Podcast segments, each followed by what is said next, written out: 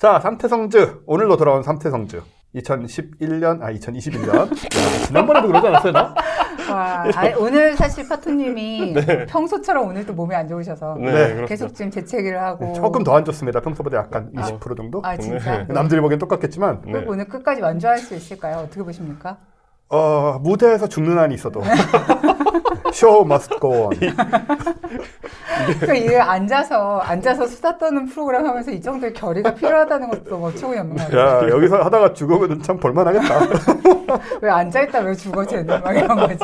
말하다 말고 조용해 조용하더니 갑자기 그냥 네. 어, 삼태성즈 네 오늘도 이제 저희 tech 얘기 근데 오늘은 좀 주제를 좀 어, 딱 잡아서 평소에는 이 얘기 저 얘기 했다고 한다면 네.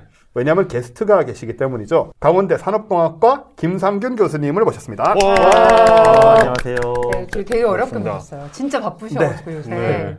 교수님은 이제 작년 8월에 저하고 음. 저뿐만 아니고 다른 분들하고 이제 어, 토크를 같이 또 네. 그때 아마 에트리에서 했던 맞습니다. 예, 토크를 같이 4차 산업혁명 그런 거. 예, 관련된 그런 혁명, 혁명을 한 게 아니고, 토크를, 예, 토크를 또 같이 하셔서, 뭐, 저하고 구면이시기도 한데, 네. 혁명동, 4차 혁명 동지. 예, 혁명 동지죠. 네, 김상균 동지를 모시고 네. 김상균, 김상균 동지를 예, 모시고. 김상균 동무를 모시고, 오늘도 4차 삼육, 말도 안 나와. 4차 산업혁명의 길로, 예, 그, 맹진군하겠습니다. 네.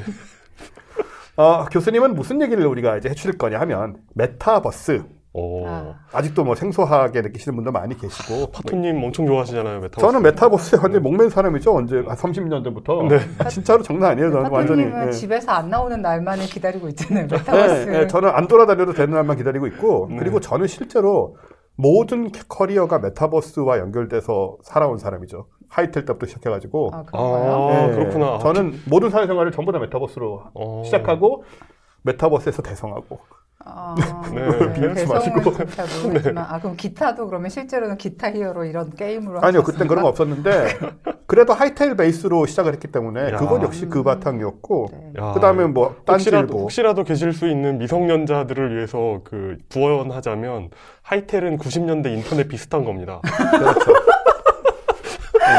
그거 약간 슬프다. 인터넷 비슷한 거. 어, 영상 안 되고 네. 게임 안 되고 그 하이텔 초기 하이텔 케텔 아, 케텔. 케텔 시절에는 동시 접속도 매우 제한되고 전화번호로 전화를 걸어 들어가서 아, 전화로 연결해 들어가서 이제 집에서 다른 사람들이 전화를 못 쓰죠. 내가 그걸 하고 있으면 네, 저, 전화기 꺼지고 막, 와! 막 이런 소리 들리잖아요. 씩 하다가 막 소리 지르고 막 끄라 그러고 막 네. 그런 시대였어요. 90년대 초중반 네. 그때인데 그 파토님이 아픈 것도 자연스러우니까 이런 느낌이 들기도 그러니까 하고요. 그때 저야말로 그때가 대한제국 시절. 아니야. 아니라고. 자, 이게 이제 90년대 초 얘기인데, 네. 저는 제가 몸이 되게 약해요, 보기와는 달리. 그래서 돌아다니는 것도 힘든데, 사실은 시대를 정말 잘 타고난 거예요. 저는 딱 스무 살 넘어 들어가서 이제 뭔가 좀 움직일 무렵에 음. 캐텔이 탄생했고, 네. 하이텔로 옮겨갔고, 그때 철기한 나우누리 뭐 이럴 때거든요. 저는 그걸 그대로 타고 산 사람이고, 네. 만약에 그런 서비스, 그런 세상이 없었다면 저는 지금의 훌륭한 저는 아마 죄송합니다. 저 게스트, 더 안 훌륭해졌을 수 있다. 게스트도 계신데 제가 네. 음. 예, 저희 원래 원래 이렇습니다. 네. 네. 재밌습니다. 네, 훌륭하진 않지만 어쨌든 아무것도 못하지 않았을까 생각마저 들 정도로 네, 나의 전설은 늦게 시작되었을 것이다 이런. 네, 그렇고. 대기하면 모든 것이 성공한다. 네. 대기만성. 어. 어쨌든 중요한 것은 제가 밀접하게 제 삶과 연관된 게 지금 생각해 보면 다 메타버스적인 그런 음. 부분이었던 것이고 네. 그제 자신이 이런 개념하고도 되게 개념에도 되게 관심이 많죠. 굉장히 관심이 많고 뭐 VR, AR 이런 것부터 시작해서 뭐 오만 가지 이런 가상 세계 이런 것들에 관심이 많아서 관심이 많은 정도가 아니고 되게 어, 미래를 이게 좌우할 거라고 생각을 할 정도이기 때문에 음. 사실은 오늘 오신 김상 교수님과는 굉장히 반갑게 얘기를 할 수 있지 않을까 이렇게 생각이 되고 네. 또 메타버스라는 개념 뭐 이런 것들은 좀 이따 이제 설명을 또 김상은 교수님이 주시는 해주시는 걸로 하고 일단은 오늘 오프닝을 할게요. 네. 자, 구글 어스 다들 이제 잘 쓰진 않지만 한 번씩 들어가는 맞잖아요, 그죠? 아 구글 어스 제가 제일 좋아하죠. 뭐 하나요 거기서? 그냥, 그냥 보고 있습니다. 이렇게 옛날에. 우리 옛날에 살던데 찾아보고 이런 아, 거. 예, 네. 저는 그 구글 어스에서도 이제 street view가 있잖아요. 네, 네 맞아요. 저는 진짜로 한 번씩만 1 년에 한 번 정도는 제가 여행했던 곳이나 제가 살던 런던이나 네. 뭐내 세계 각지를 캐나다나. 마음의 네. 고향 영연방에 네, 마음의 고향 저 commonwealth 네. 영연방. 그래서 특히 street view 들어가 보면은 때 특히 그쪽 나라들은 많이 안 변하잖아요. 음. 캐나다도 그렇고. 네. 그래서 뭐 저 10년 전 살던 15년 전 살던 거 20년 전 살던 동네가 그냥 그대로 나와요. 음, 음. 음. 그런 식으로 이용을 하고 우리는 이제 map은 사실 뭐 우리나라 map을 쓰니까 그죠? 네. 잘 들어가진 않게 됐지만 지난 4월 15일에 이제 구글 어스에서 어, 4년 만에 가장 큰 업데이트라고 하는데 음. 어, 지난 수십 년간 37년간 정확하게 말하면 37년 동안의 세계의 변화를 볼 수 있는 timelapse 기능을 추가를 했어요. 제가 지금 영상에 틀어놓고 있는데 자 합정동이 보이고 있는데 여기 여의도가 오른쪽 중앙 우측으로 보이는 거죠. 음. 그죠? 그 합정동에 지금 저 중심에 아마 어, 있지 않나라고 생각이 되는데요. 지난 37년 동안의 위성 사진을 다 이제 짜맞춰 가지고 음. 전 세계의 모든 곳을 이렇게 볼 수 있습니다. 아. 네. 이, 그 이런 사진은 어디서 구하는 거예요? 그럼 예를 들어서 제가 살았던 시절의 특정한 지역을 보면은 그때의 지도를 볼 수 있는 건가요? 그때 지역도 볼 수 있겠죠 아마. 근데 이건 지금 제가 저도 이거 오늘 처음 들어봤는데 어제 시작된 거라 약간 어, 며칠 timelapse 전에 같은 거. timelapse예요 이름이. 음, 음. timelapse in Google Earth니까 아. 2020년까지 이제 어, 1984년 5년부터 2020년까지 84년인가요? 아무튼 뭐 그런 식으로 지금 37년이라고 하는데 줌도 돼요?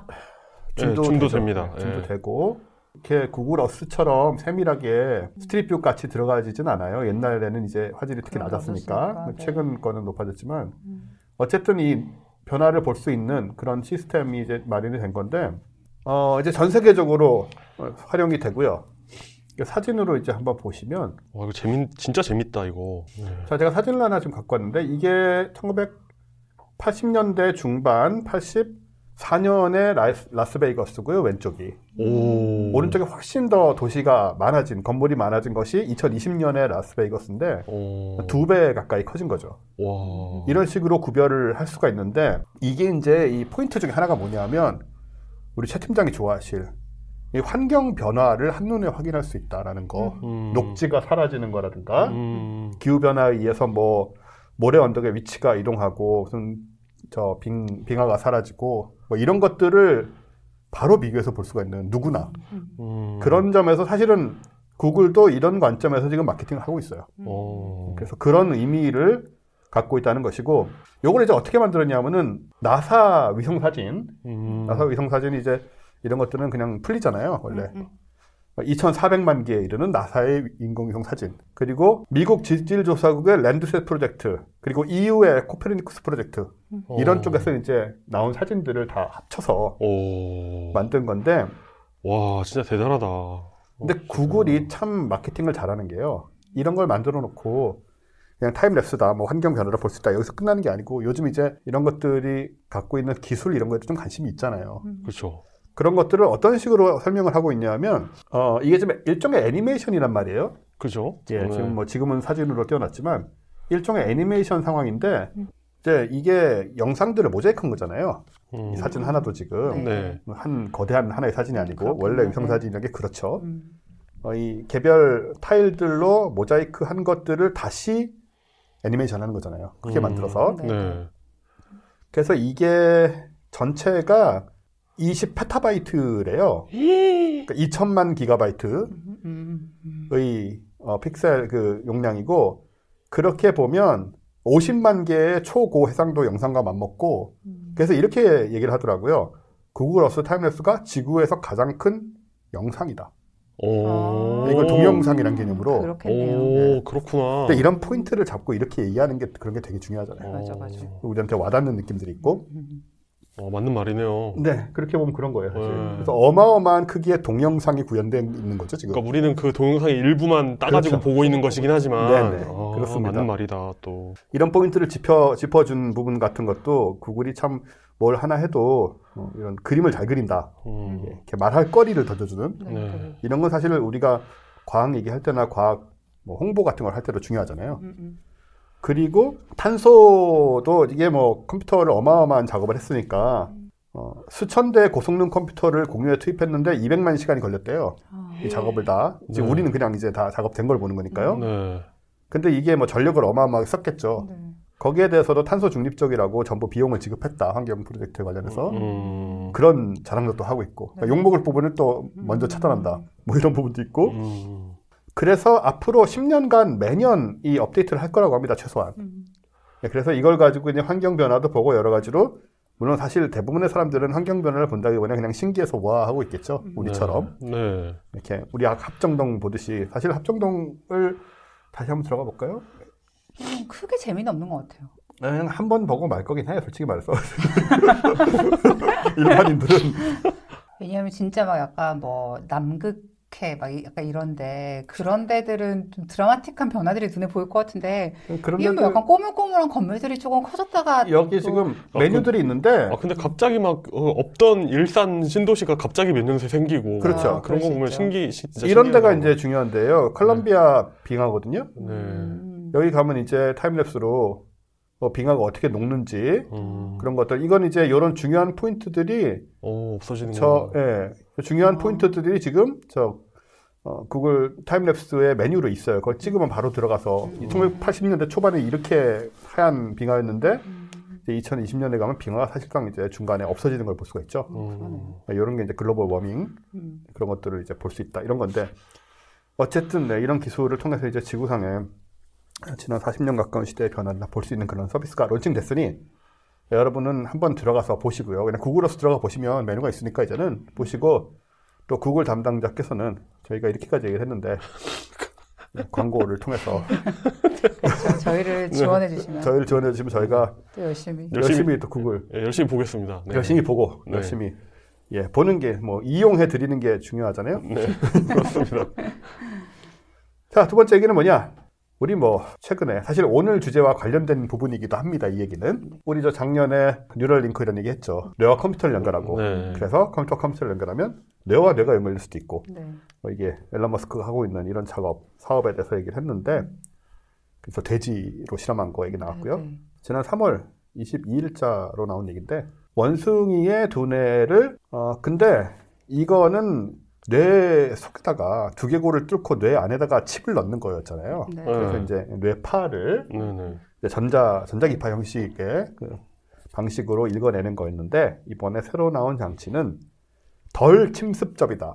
음. 그리고 무엇보다 중요한 거는 어, ultrasound 뭐라 그러죠? 초음파죠. 어. 초음파 를 사용해서 네. 음.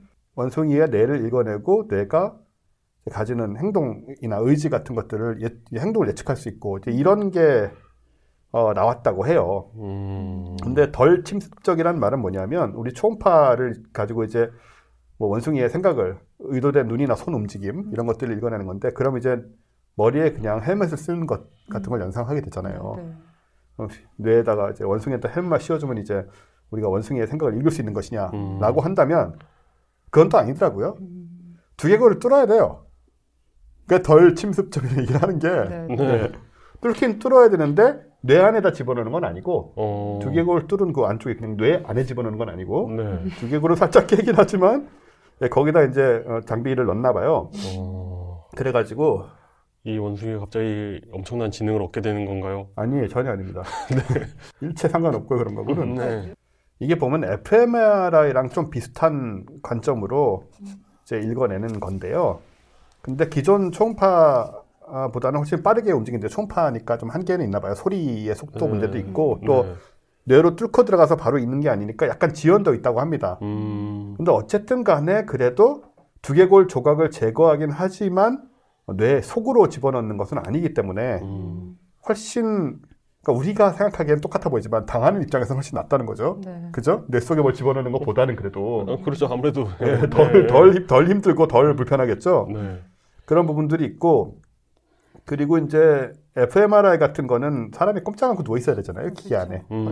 근데 그런 식도 아니고 좀 음. 자유롭게 편하게 이렇게 어, 그런 식으로 이제 읽어낼 수 있는 그런 시스템이라고 해서 지금 원숭이의 경우에는 그러니까 어떤 식이었냐면요. 이제 중앙에 작은 점에 눈을 집중을 하도록 훈련을 받았는데 네. 두 번째 점이 그러니까 중앙의 점 말고 다른 점이 왼쪽이나 오른쪽에서 잠깐 깜빡이게 돼요. 음. 그럼 이제 얘네들이 중앙점을 보도록 훈련을 받았으니까 중앙점을 보고 있다가 이게 중앙점을 갑자기 없애버려요. 그럼 이제 옆에 있는 어, 번쩍인 쪽으로 눈이 간단 말이죠. 음. 이거를 이제 어, 예측을 하는 거예요. 음. 눈동자가 움직이는 걸. 음. 또 하나는 손을 뻗는 거를. 음. 두 가지를 예측을 했는데 안구 움직임의 경우 정확도가 78% 그리고 손을 뻗는 경우에는 89%의 정확도로 음. 어, 움직임이 왼쪽인지 오른쪽인지 예측할 수가 있다고 오. 이 초음파를 통해서 음. 그 예전에 뭐 인간의 자유의 실험 이런 느낌도 살짝 나긴 약간. 비슷한 느낌이기도 하죠. 네, 네. 아 제가 본 거는 전 4월 달에 원숭이가 게임하는 영상 봤거든요. 어 진짜요? 무슨 네. 게임을 했어요? 어 그냥 뭐 간, 어쌔신 크리드? 아니요. 그런 굉장한 건 아니었는데 그 원숭이는 그냥 그냥 멀쩡한 평범한 원숭이거든요. 뭐 이렇게 딱히 뭐 장치 같은 것도 한 게 없는데 네. 그 무슨 이렇게 공이 이렇게 무슨 사각형 같은 데에 닿으면 거기에 빨대 같은 데서 스무디가 나온다고 바나나 아, 스무디가 나온다고. 컴퓨터 게임이 아니고요. 손으로 아, 직접 하는 컴퓨터 게임. 인데 아. 컴퓨터 게임에서 얘가 목표에 예를 들어 뭐 사각형의 공을 굴리면 이렇게 딱 만나면은 입으로 스무디가 들어오는 보상이 있는 아, 거예요. 네. 스무디는 실제 네, 스무디. 실제 스무디고, 네, 그렇죠. 메타버스 스무디는 아니고요. 메타버스 스무디. 네. 야. 네, 그건 아니었는데, 근데 그, 이거를 이제 말하자면 조이스틱을 실제로 놀리기도 하고, 쳐다만 보는 걸로 게임을 하기도 하는데.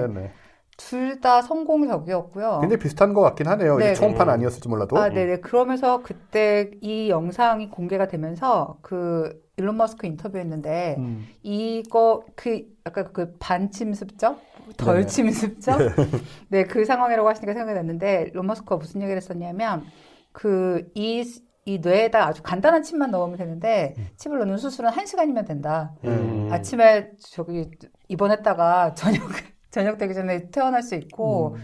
이게 되면 머리에 휴대폰을 넣고 사는 것처럼 얼마나 편하겠냐고 막 이런 식으로 말하는데 그 뉴럴링크 하고 싶은 게 그런 거잖아요. 네 근데 약간 되게 나쁜 사람처럼 보이더라고요 그런 얘기하니까 왜 왜요? 약간 그 mad scientist evil plan 막 그런 느낌 있잖아요. 아, 네. 이게 얼마나 쉽고 간단하고 너네 머리를 업그레이드 할 수 있는 건지 생각해봐 막 이러면서 아, 네. 네, 좀 그런 느낌이 들었어요. 저 별로 안 좋아해서 그런가 봐요. 그러게요. 그렇게 막 주관적인 감정을 그렇게 네. 얘기해가지고 우리 일론 머스크 형님이 불편하실 수 있거든요. 저는 광고를 줄 때까지 계속 이 자세를 그거 하려고요. 아, 유지하려고요. 광고를 안 줘서 기분이 안 광고를 안 좋으시군요. 주니까 네. 광고를 안 주면 원래 이렇게 막 나쁜 얘기 하는 거예요. 광고를 줄 때까지. 자, 그래서 이게 이제 결국은 어떻게 쓸 것이냐, 뭐 여러 가지 의미가 있죠, 사실. 네. 여러 가지 의미가 있는 기술인데, 어, 이걸로 이제 사실 사람에게 사용하는 경우에 특히나 뭐 원숭이도 할 수 있겠지만, 이제 로봇 팔, 음, 커서 그렇죠. 이런 것들을 음. 이제 움직이게 할 수 있잖아요. 네. 어, 그래서 나중에 기술이 발달하면 이제 어, 이렇게 몸이 장애가 많은 사람들, 장애가 이제 좀 잘 못 움직이시는 또 아예 못 움직이는 분들이 있을 수 있죠. 음. 그런 분들, 그러니까 눈동자 움직여서 커서 움직인다는 얘기도 있지만 눈동자도 못 움직이는 분들이 있을 수 있잖아요. 음. 그런 분들조차도 음. 이 초음파를 통해서 커서를 움직인다거나 뭐 로봇팔을 움직이는 그런 행동을 행위를 할 수가 있다라는 음. 그런 식으로 이제 발전 가능성이 있다는 것이고 물론 이제 앨런 머스크도 이 환자 장애인 얘기를 하지만 우리 모두 알고 있습니다. 이런 기술은 거기서 끝나는 것이 아니고 계속 더 나가서 결국 인간과 기계와 인간, 인간과 로봇과 인간과 메타버스를 연결하는 음. 그 시스템의 일부로 기능하는 것이 목표일 것이라는 것은 우리가 대충 다 눈치채고 있는 것이지만 네. 여하튼 간에 그 과정에서나 뭐 결과적으로 이제 환자에게 도움이 될 수 있는 것도 분명하고요. 그 스티븐 호킹이 연설하는 강연이나 연설하는 동영상 같은 거를 보면 시간이 지나갈수록 되게 유창해지는 거예요. 말이 빨라지고 아. 그러니까 어. 분당 단어 수가 늘어나고 이게 사실은 뭐 그분의 병세가 나아지는 것과는 아무 상관없고 네. 음. 이게 뇌의 신호 혹은 말을 하고자 하는 의지 같은 걸 얼마나 빨리 받아서 처리할 수 있느냐의 문제인 같거든요. 아. 그래서 사실 돌아가시기 직전에 그거 같은 거는 농담도 정말 많이 하시고 아, 음. 말도 꽤 듣기 불편하지 않을 정도로 빨리 처리가 되는 것 같더라고요. 네. 그게 다 이제 그러게요. 이런 종류의 기술이겠죠, 말하자면. 그렇겠죠. 이런 게 이제 계속 발달 했, 계속 발달하고 호킹 박사님이 좀 더 길게 사셨으면 음. 뒤에는 훨씬 더 또 맞아. 음. 사실 메타버스 안에 들어와 있으면 메타버스 안에 들어와 있는 상태로 이런 장비와 연결이 되면 그냥 우리랑 똑같잖아요.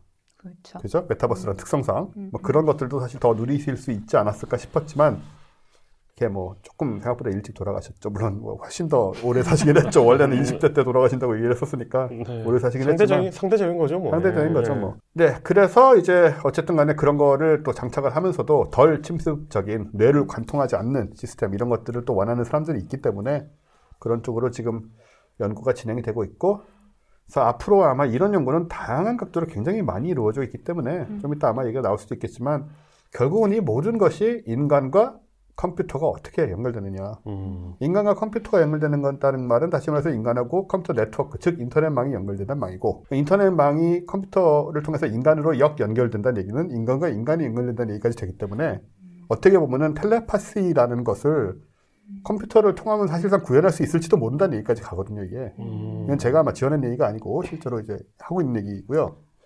그래서 그런 관점에서 우리는 이제 결국은 메타버스로 지금 진입했지만 물론 더더욱 점점 더 어, 내밀하고 아주 하이테크놀로지적인 그런 그리고 크고 그거 생, 그 얘기하니까 그거 생각나지 않습니까? 건담의 뉴타입? 아, 저 건담 잘 몰라요. 아, 네. 네. 박사님 건담 아십니까? 도나 건담을 하십니까? 아, 뉴타입이 그런 개념이거든요. 뉴타입이 그런 개념이거든요. 그러니까 네. 그 건담을 조정하는 애들이기도 한데 걔네들이 네. 우주의 환경에 되게 잘 적응을 해가지고 네. 이렇게 텔레파시 같은 걸로 서로 소통을 음. 하고 상대방의 사리 같은 걸 읽을 수 있는 거예요. 살이는 또 뭐예요? 살의, 살. 즐기려는 아. 살기, 살의 이런 거. 사리 말고 이렇게 아. 스님 스님들 몸 그러니까 나는 살아있는 사람의 내면의 사리를 읽어서 뭐 아, 하는 사리? 거야? 상대방의 도의 수준을 캐치하는 것인가? 네. 도력을.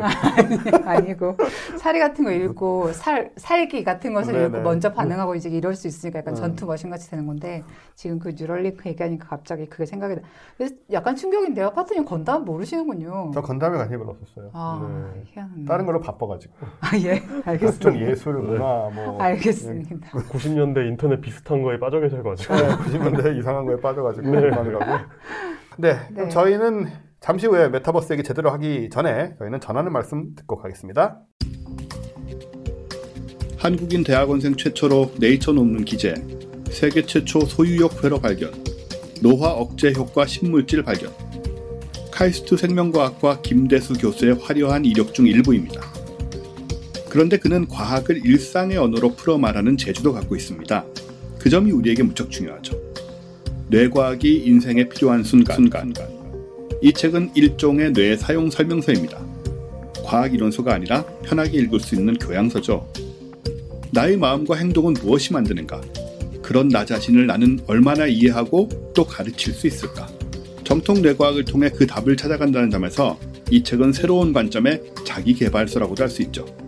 내가 아는 것과 모르는 것을 분별하는 것이 바로 알무의 시작이니까요. 이제 김대수 교수와 함께 나 자신으로의 여행을 시작해 보시죠. 내 마음의 한계를 넘어서고 싶을 때 뇌과학이 인생에 필요한 순간, 순간. 다산북스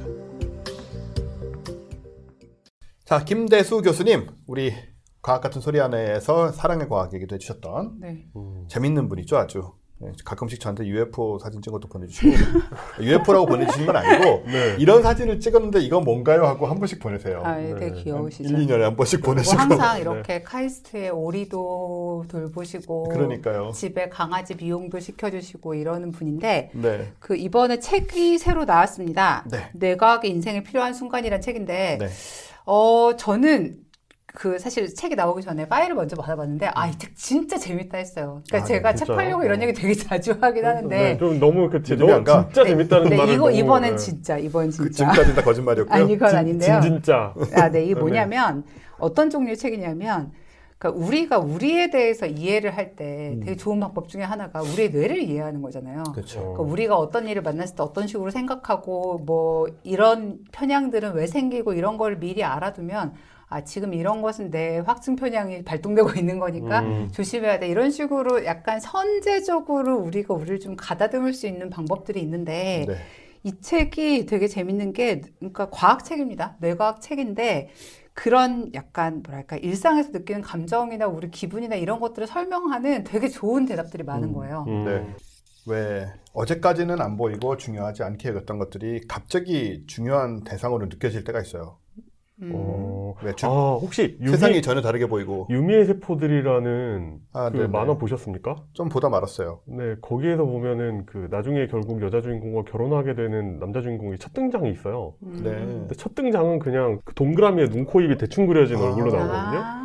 아. 그래가지고 우산 전해주는데 네네. 이제 어느 순간 그 얼굴이 사람 얼굴로 바뀌는 순간이 오거든요. 음, 중요한 사람이 되는 거거든요. 네, 그러니까 그런 순- 그런 게 진짜 있잖아요. 말씀하신 것처럼 그렇죠. 전혀 안 중요했던 것이. 네. 그래서 정확히는 이제 평소에 이제 배경으로 잊혀졌던 음, 음. 그러니까 뇌가 중요하게 생각하지 않고 네. 사실 인식하지 못했던 뭐 그 경우는 뭐 이- 얼굴을 인식하지 못한 건 아니었겠지만 네. 중요하게 여겨지지 않았던 것들이 이제 뇌 속에서 구체화되고 뭐 이런 것들 이런 것들을 우리 이제 뭐 어떤 느낌 차이라든가 뭐 그런 여러 가지 생각으로 그냥 뭉뚱그려 버리는데 음, 네. 이게 이제 뇌 속에서 어떤 식으로 네. 어, 어떤 식의 동작이 이루어지는 것인지 이런 과학적인 부분부터 시작해서 네, 이런 부분들이 있어요. 그러니까 우리가 어떤 지식들은 머릿속에 남아있고 어떤 것들은 사라지잖아요. 그죠. 근데 우리 뇌가 말하자면 시간, 공간, 사물에 대한 어떤 지식들을 저장하는데 당연히 한계가 있기 때문에 우리 세상 모든 지식, 우리가 만나는 지식 모두를 다 머릿속에 넣을 수는 없으니까 그러면은 뇌가 예를 들어서 어떤 정보를 뇌는 남기고 싶어 할까? 음, 이- 그러니까 우리한테 당연히 필요한 정보를 남기려고 할 거잖아요. 그러면 이제 뇌과학자의 입장에서 이런 이런 종류의 정보들이 네 머리에 오래 남아있는 예를 들어 생존에 관련된 것들 그러니까 우리 뇌가 이것은 생존에 관련된 정보다라고 느끼는 것들 이런 것들이 오래 남아있을 수 있겠죠. 그러니까 이런 식의 이제 뇌에 대해서 이해를 함으로써 우리가 뭔가 이렇게 실용적으로 좀 써, 써먹을 수 있는 아이디어들이 되게 많은 거예요, 책에.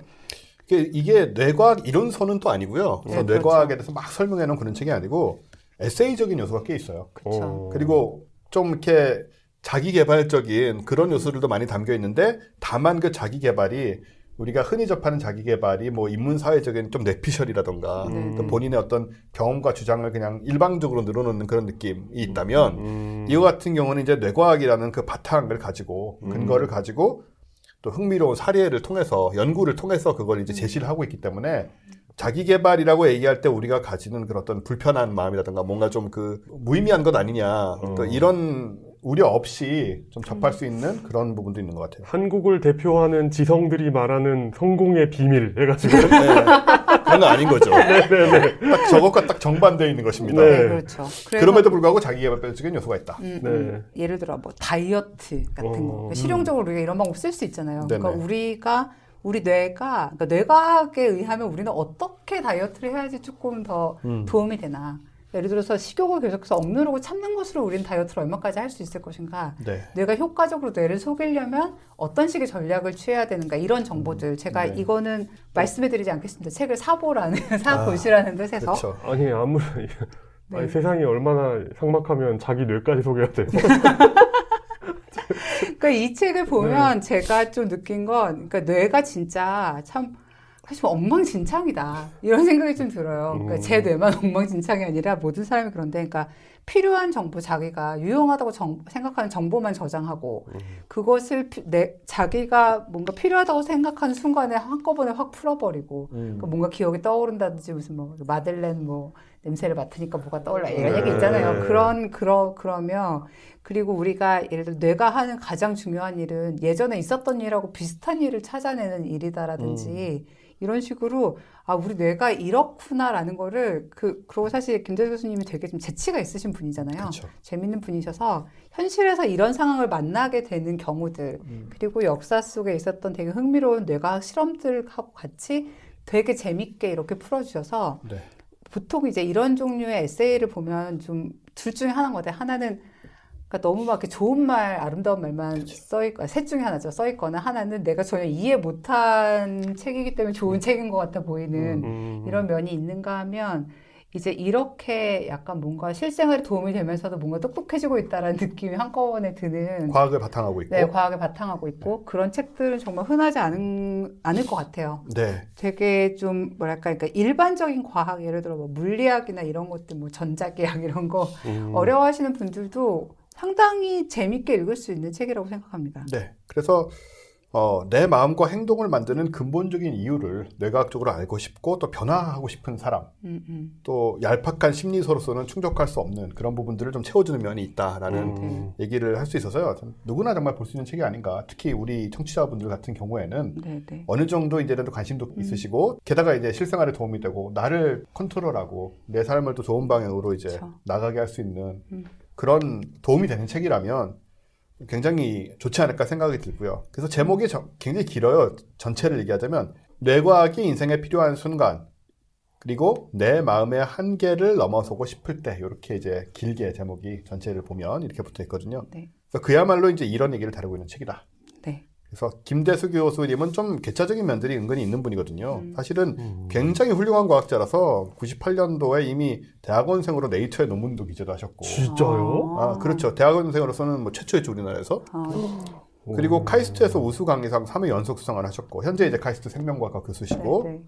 그리고 뭐 별의별 상을 다 받으셨어요. 무슨 국제행동유전학회 젊은 과학자상, 음. 뭐 한국 분자생물학회 우수 논문상, 기타 등등. 그리고 뭐 대기업 같은 데서 좀 그 연구 지원 같은 거 선정도 많이 되시고, 음. 그래서 굉장히 정통 과학자 같지만 사실은 철인 3종 경기에 출전하시고, 음, 되게 오. 재밌는 네. 분이시죠. 굉장히 복잡하고 이상한 그림을 그려서 페이스북에 올리시잖아요. 뭐 계속 그 동심원들이 잔뜩 어. 그려진 굉장히 그리고 항상 보시면 무슨 학교 같은 데서 뒤에서 그림 그리고 계세요. 음, 오. 뭐 약간 천재 기믹 같은 건데. 예, 좀 그런 거 같은데 예, 근데 기묘한 또 재밌는 네. 그렇다고 해서 정말 뭐 미친 사람 같은 느낌이 정말 사이코 과학자 같은 느낌은 전혀 아니고 굉장히 유쾌한 분이고요. 네, 네. 그래서 그런 분이 쓰는 이런 얘기들은 정말 좀 보장된 그런 재미와 유 보장된 재미와 유익함이 있겠다 그런 네. 생각이 드네요. 네, 저희가 방송 끝날 때 깜짝 공지가 나가겠지만 네. 아마 이제 책을 읽어두시면 네. 뭐 다음 달쯤에는 아 책을 참 읽어두길 잘했다 생각하는 일이 있을 것 같습니다. 그렇습니다. 오, 진짜요? 네. 네. 네. 기대하시길 바라고요. 네, 김대수 교수님의 새로운 책 다산복수에서 나온 뇌과학이 인생에 필요한 순간 꼭 한번들 관심 가져주기 바라겠습니다.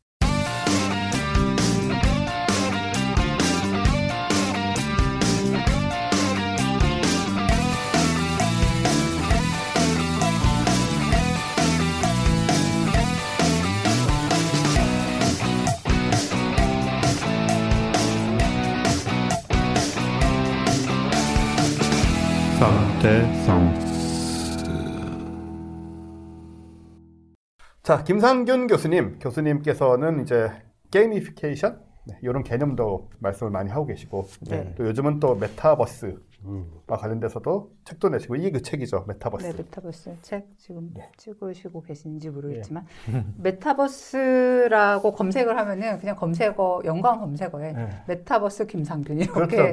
나오, 네, 나오고 있는 어떤 메타버스의 한국 메타버스의 대표 브랜드 네. 네. 아무 말이나 하고 네. 요즘 뭐 블루오션이라고 뭐 저 주식 투자 얘기도 많이 나오고. 아 그쵸 근데 저희는 뭐 그쪽보다는 아무래도 이 개념이라든가 기술이라든가 또 이게 끼치는 영향 이런 데 관심이 많은 건데 맞아요. 일단은 이 메타버스란 말이 네. 사실 뭐 만들어지기는 90년대 초에 제가 만들어졌던가 뭐 SF 쪽에서 네. 그런 걸로 알고 있는데 거의 안 쓰이다가 요즘 들어서 갑자기 일반에 회자되고 있는데요. 예. 뭐 왜 그런 것일까요? 사실 이게 92년도에 나온 단어지만 그 다음에 네. 학술적으로 쓰이긴 했습니다. 그러니까 네, 2000년도 네. 초반에 나온 논문만 봐도 음. 메타버스 환경에서 뭐 retail이나 소비자 행동 변화나 UX적인 연구들은 많이 음. 있었어요. 네. 아예 안 쓰던 용어는 아닌데 네. 기업에서도 보게 되면 과거에 나왔던 article에서 메타버스를 언급한 기업들은 좀 있습니다. 오. 네. 근데 이제 2020년에 트래픽이 올라간 건 맞아요. 아, 그렇죠. 그러니까 혹자들은 2020년에 누군가 작정을 하고 주식을 띄우려고 아, 그걸 한 거다라고 하는데 그렇게 보기에는 단어가 너무 떴죠. 사실 그- 그리고 이제 증권 쪽에서 띄웠다라기보다 일반 기업들이 많이 쓴 거여서 그냥 네, 네. 마케팅 용어라기보다는 상황적인 거랑 맥락이 연결돼 있긴 해요. 어. 약간 팬데믹 격리 같은 상황이랑 조금 연관이 그렇죠. 작년에 이제 우리가 인간의 뭐 욕망이 많이 좌절됐던 시기잖아요. 작년에 네. 인간이 갖고 있는 뭐 욕망을 림빅 모델에서는 얘기하기로는 뭐 자극, 지배, 균형 세 가지로 설명하는데 네. 세 가지가 다 뭐 경제적인 지표를 봐도 작년 후퇴했거든요. 네. 음. 스트레스 수준도 뭐 세월호 그렇죠. 때보다도 훨씬 더 높았던 지수로 측정이 됐고 연말 음. 측정을 해보니까 세계 경제 성장률도 IMF랑 월드뱅크 보고가 비슷하게 나왔는데 마이너스 4%대 넘는 네. 걸로. 음. 그러니까 모든 게 후퇴된 상황에서 돌파구를 찾으려고 했던 거죠. 음. 그리고 돌파구가 이제 원격, 비대면 이런 것만 갖고 뭔가 좀 부족하다. 네. 그 다음에 뭐가 있어야 되겠다라고 해서 봤더니 이 용어가 예전부터 썼던 건데 이 용어가 잘 맞는 것 같다. 음. 좀 그런 합의점이 생긴 거지 이게 어떤 뭐 마케팅적으로 누가 푸시한 건 마케팅적으로 push했다라고 하면 제일 먼저 가트너나 맥킨지에서 들고 나왔어야 될 텐데 음. 그들은 사실 얘기 많이 안 했어요. 네. 그래서 사실 뭐 일반에게는 좀 생소한 말이었던 것이 지금은 이제 확 쓰이는 말로 우리가 몇 달 새에 좀 변했다는 느낌도 있는데 메타버스 하면 일단 뭐 자세히 얘기해 주시기 전에 기본적인 개념, 그러니까 meta universe 이로 생각이 되잖아요. 음. 기본적인 개념을 한번 네. 잡아주시면 어떨까요? 메타버스가 뭐 한국인들이 좋아하는 단어 중에 하나가 메타 인지가 있더라고요. 아, 이제 외국도 그런데 meta만 붙으면 다 좋아해요 사람들이. 네. 멋있죠 일단. 메타 스페이스라는 회사도 메타 스페이스라는 회사도 있죠. 네. 이 부모님들은 뭐요 책이나 공부하면 우리 아이의 메타 인지가 증가한다. 뭐 엄청 좋아하거든요. 인지도 좋은 것 같은데 메타 인지가 더 좋은 인지가 아. 증가하는 거 좋아하시는데 아, 고급 인지. 네, 고급 인지 약간 그런 느낌인데 그러니까 메타버스가 그러니까 메타버스가 메타인지 할 때 초월한다는 meta와 universe의 verse가 합성된 건데 네. 이렇게 보면 굉장히 철학적인 느낌 같거든요. 뭔가 네. 현실을 초월하는 네. 뭔가 도의 세계. 네. 근데 그렇진 않거든요, 사실은. 신선노름 이런 거. 아니라고. 네, 네. 이게 버스라고 하는 분들도 많아요. 제가 이거 진짜로 그런 일이 몇 번 아, 있었는데. 메타버스? 예. 메타버스. 아나운서 분들이 무슨 사회 보실 때가 많잖아요. 토론회나. 아, 예, 이제 네. 버스 버스 발음해가지고 다시 촬영했던 경우도 좀 있어요. 아. 너무 발음이 아. 심하다고. 예. 어, 좋다. 메타 버스라니. 아, 뭔가 그 초월적인 곳으로 향하는 버스. 뭐 네. 만약에 버스 브랜드 새로 launching할 것 같으면 이 이름 괜찮은 것 같은데요? 메타버스. 네. 아, 네. 아, 그런 버스가 나올 수도 있겠네요. 아, 버스 회사 차려요. 저기 호킹 박사랑 같이. 호킹 목사기. 메타버스. 포킹 복사 재본집. 거. 네. 굉장히 예, 오늘 대화가 의식이 흐름대로 가고 있는 거예요. 네, 좋아. 좋습니다. 아, 그래서 제가 좀 이제 쉽게 정의하기로는 그 뭐 그리스어의 메타 이런 설명드리면 너무 어려우니까 보통 경영진들이 많이 물어보세요. 그럼 저는 네. 주로 얘기하는 게 아바타로 살아가는 세상. 아, 어. 세 단어로 그냥 설명을 아바타로 합니다. 살아가는 네. 세상. 어. 네, 아바타도 어렵다 하시면 부캐. 아, 부캐. 부캐로 살아가는 세상. 음. 네. 갑자기 메타버스보다 약간 시시한 게 된 것 같은 느낌이 드는데. 아바타로 살아가는 아, 세상. 그렇게 설명, 근데 그게 또 괜찮은 게, 네. 그럼 어, 나는 아바타도 안 쓰고 부캐도 안 쓴다는 경진들이 많으세요. 60대 네, 음. 네, 경진들은. 그렇겠죠. 그러면 제가 카톡 열어보라고 하죠. 음, 음, 프로필, 음. 사진. 네. 들판이 많이 떠 있어요. 네, 꽃 네. 이런 거. 이게 회장님의 부캐라고.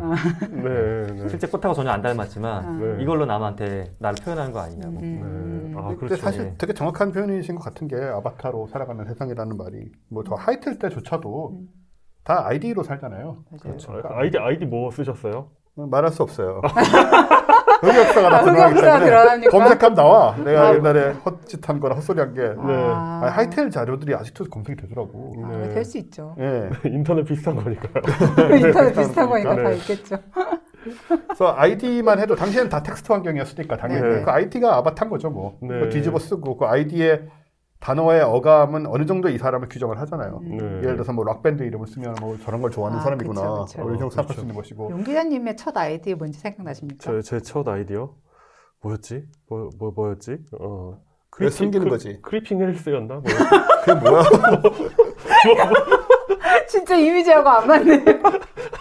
근데 그 이게 약간 거칠 거칠던 삶이었나 봐요. creeping, creeping death. 아, creeping death. 네. 기어가면서. 그 하이텔 초기에 처음 시작할 때 그 사용자 이름을 만들어라 뭐 이럴 네. 때 그 다들 아이디라는 게 낯설잖아요. 사실. 아. 그래서 되게 어리버리한 거 많이 만들었고 처음에 네.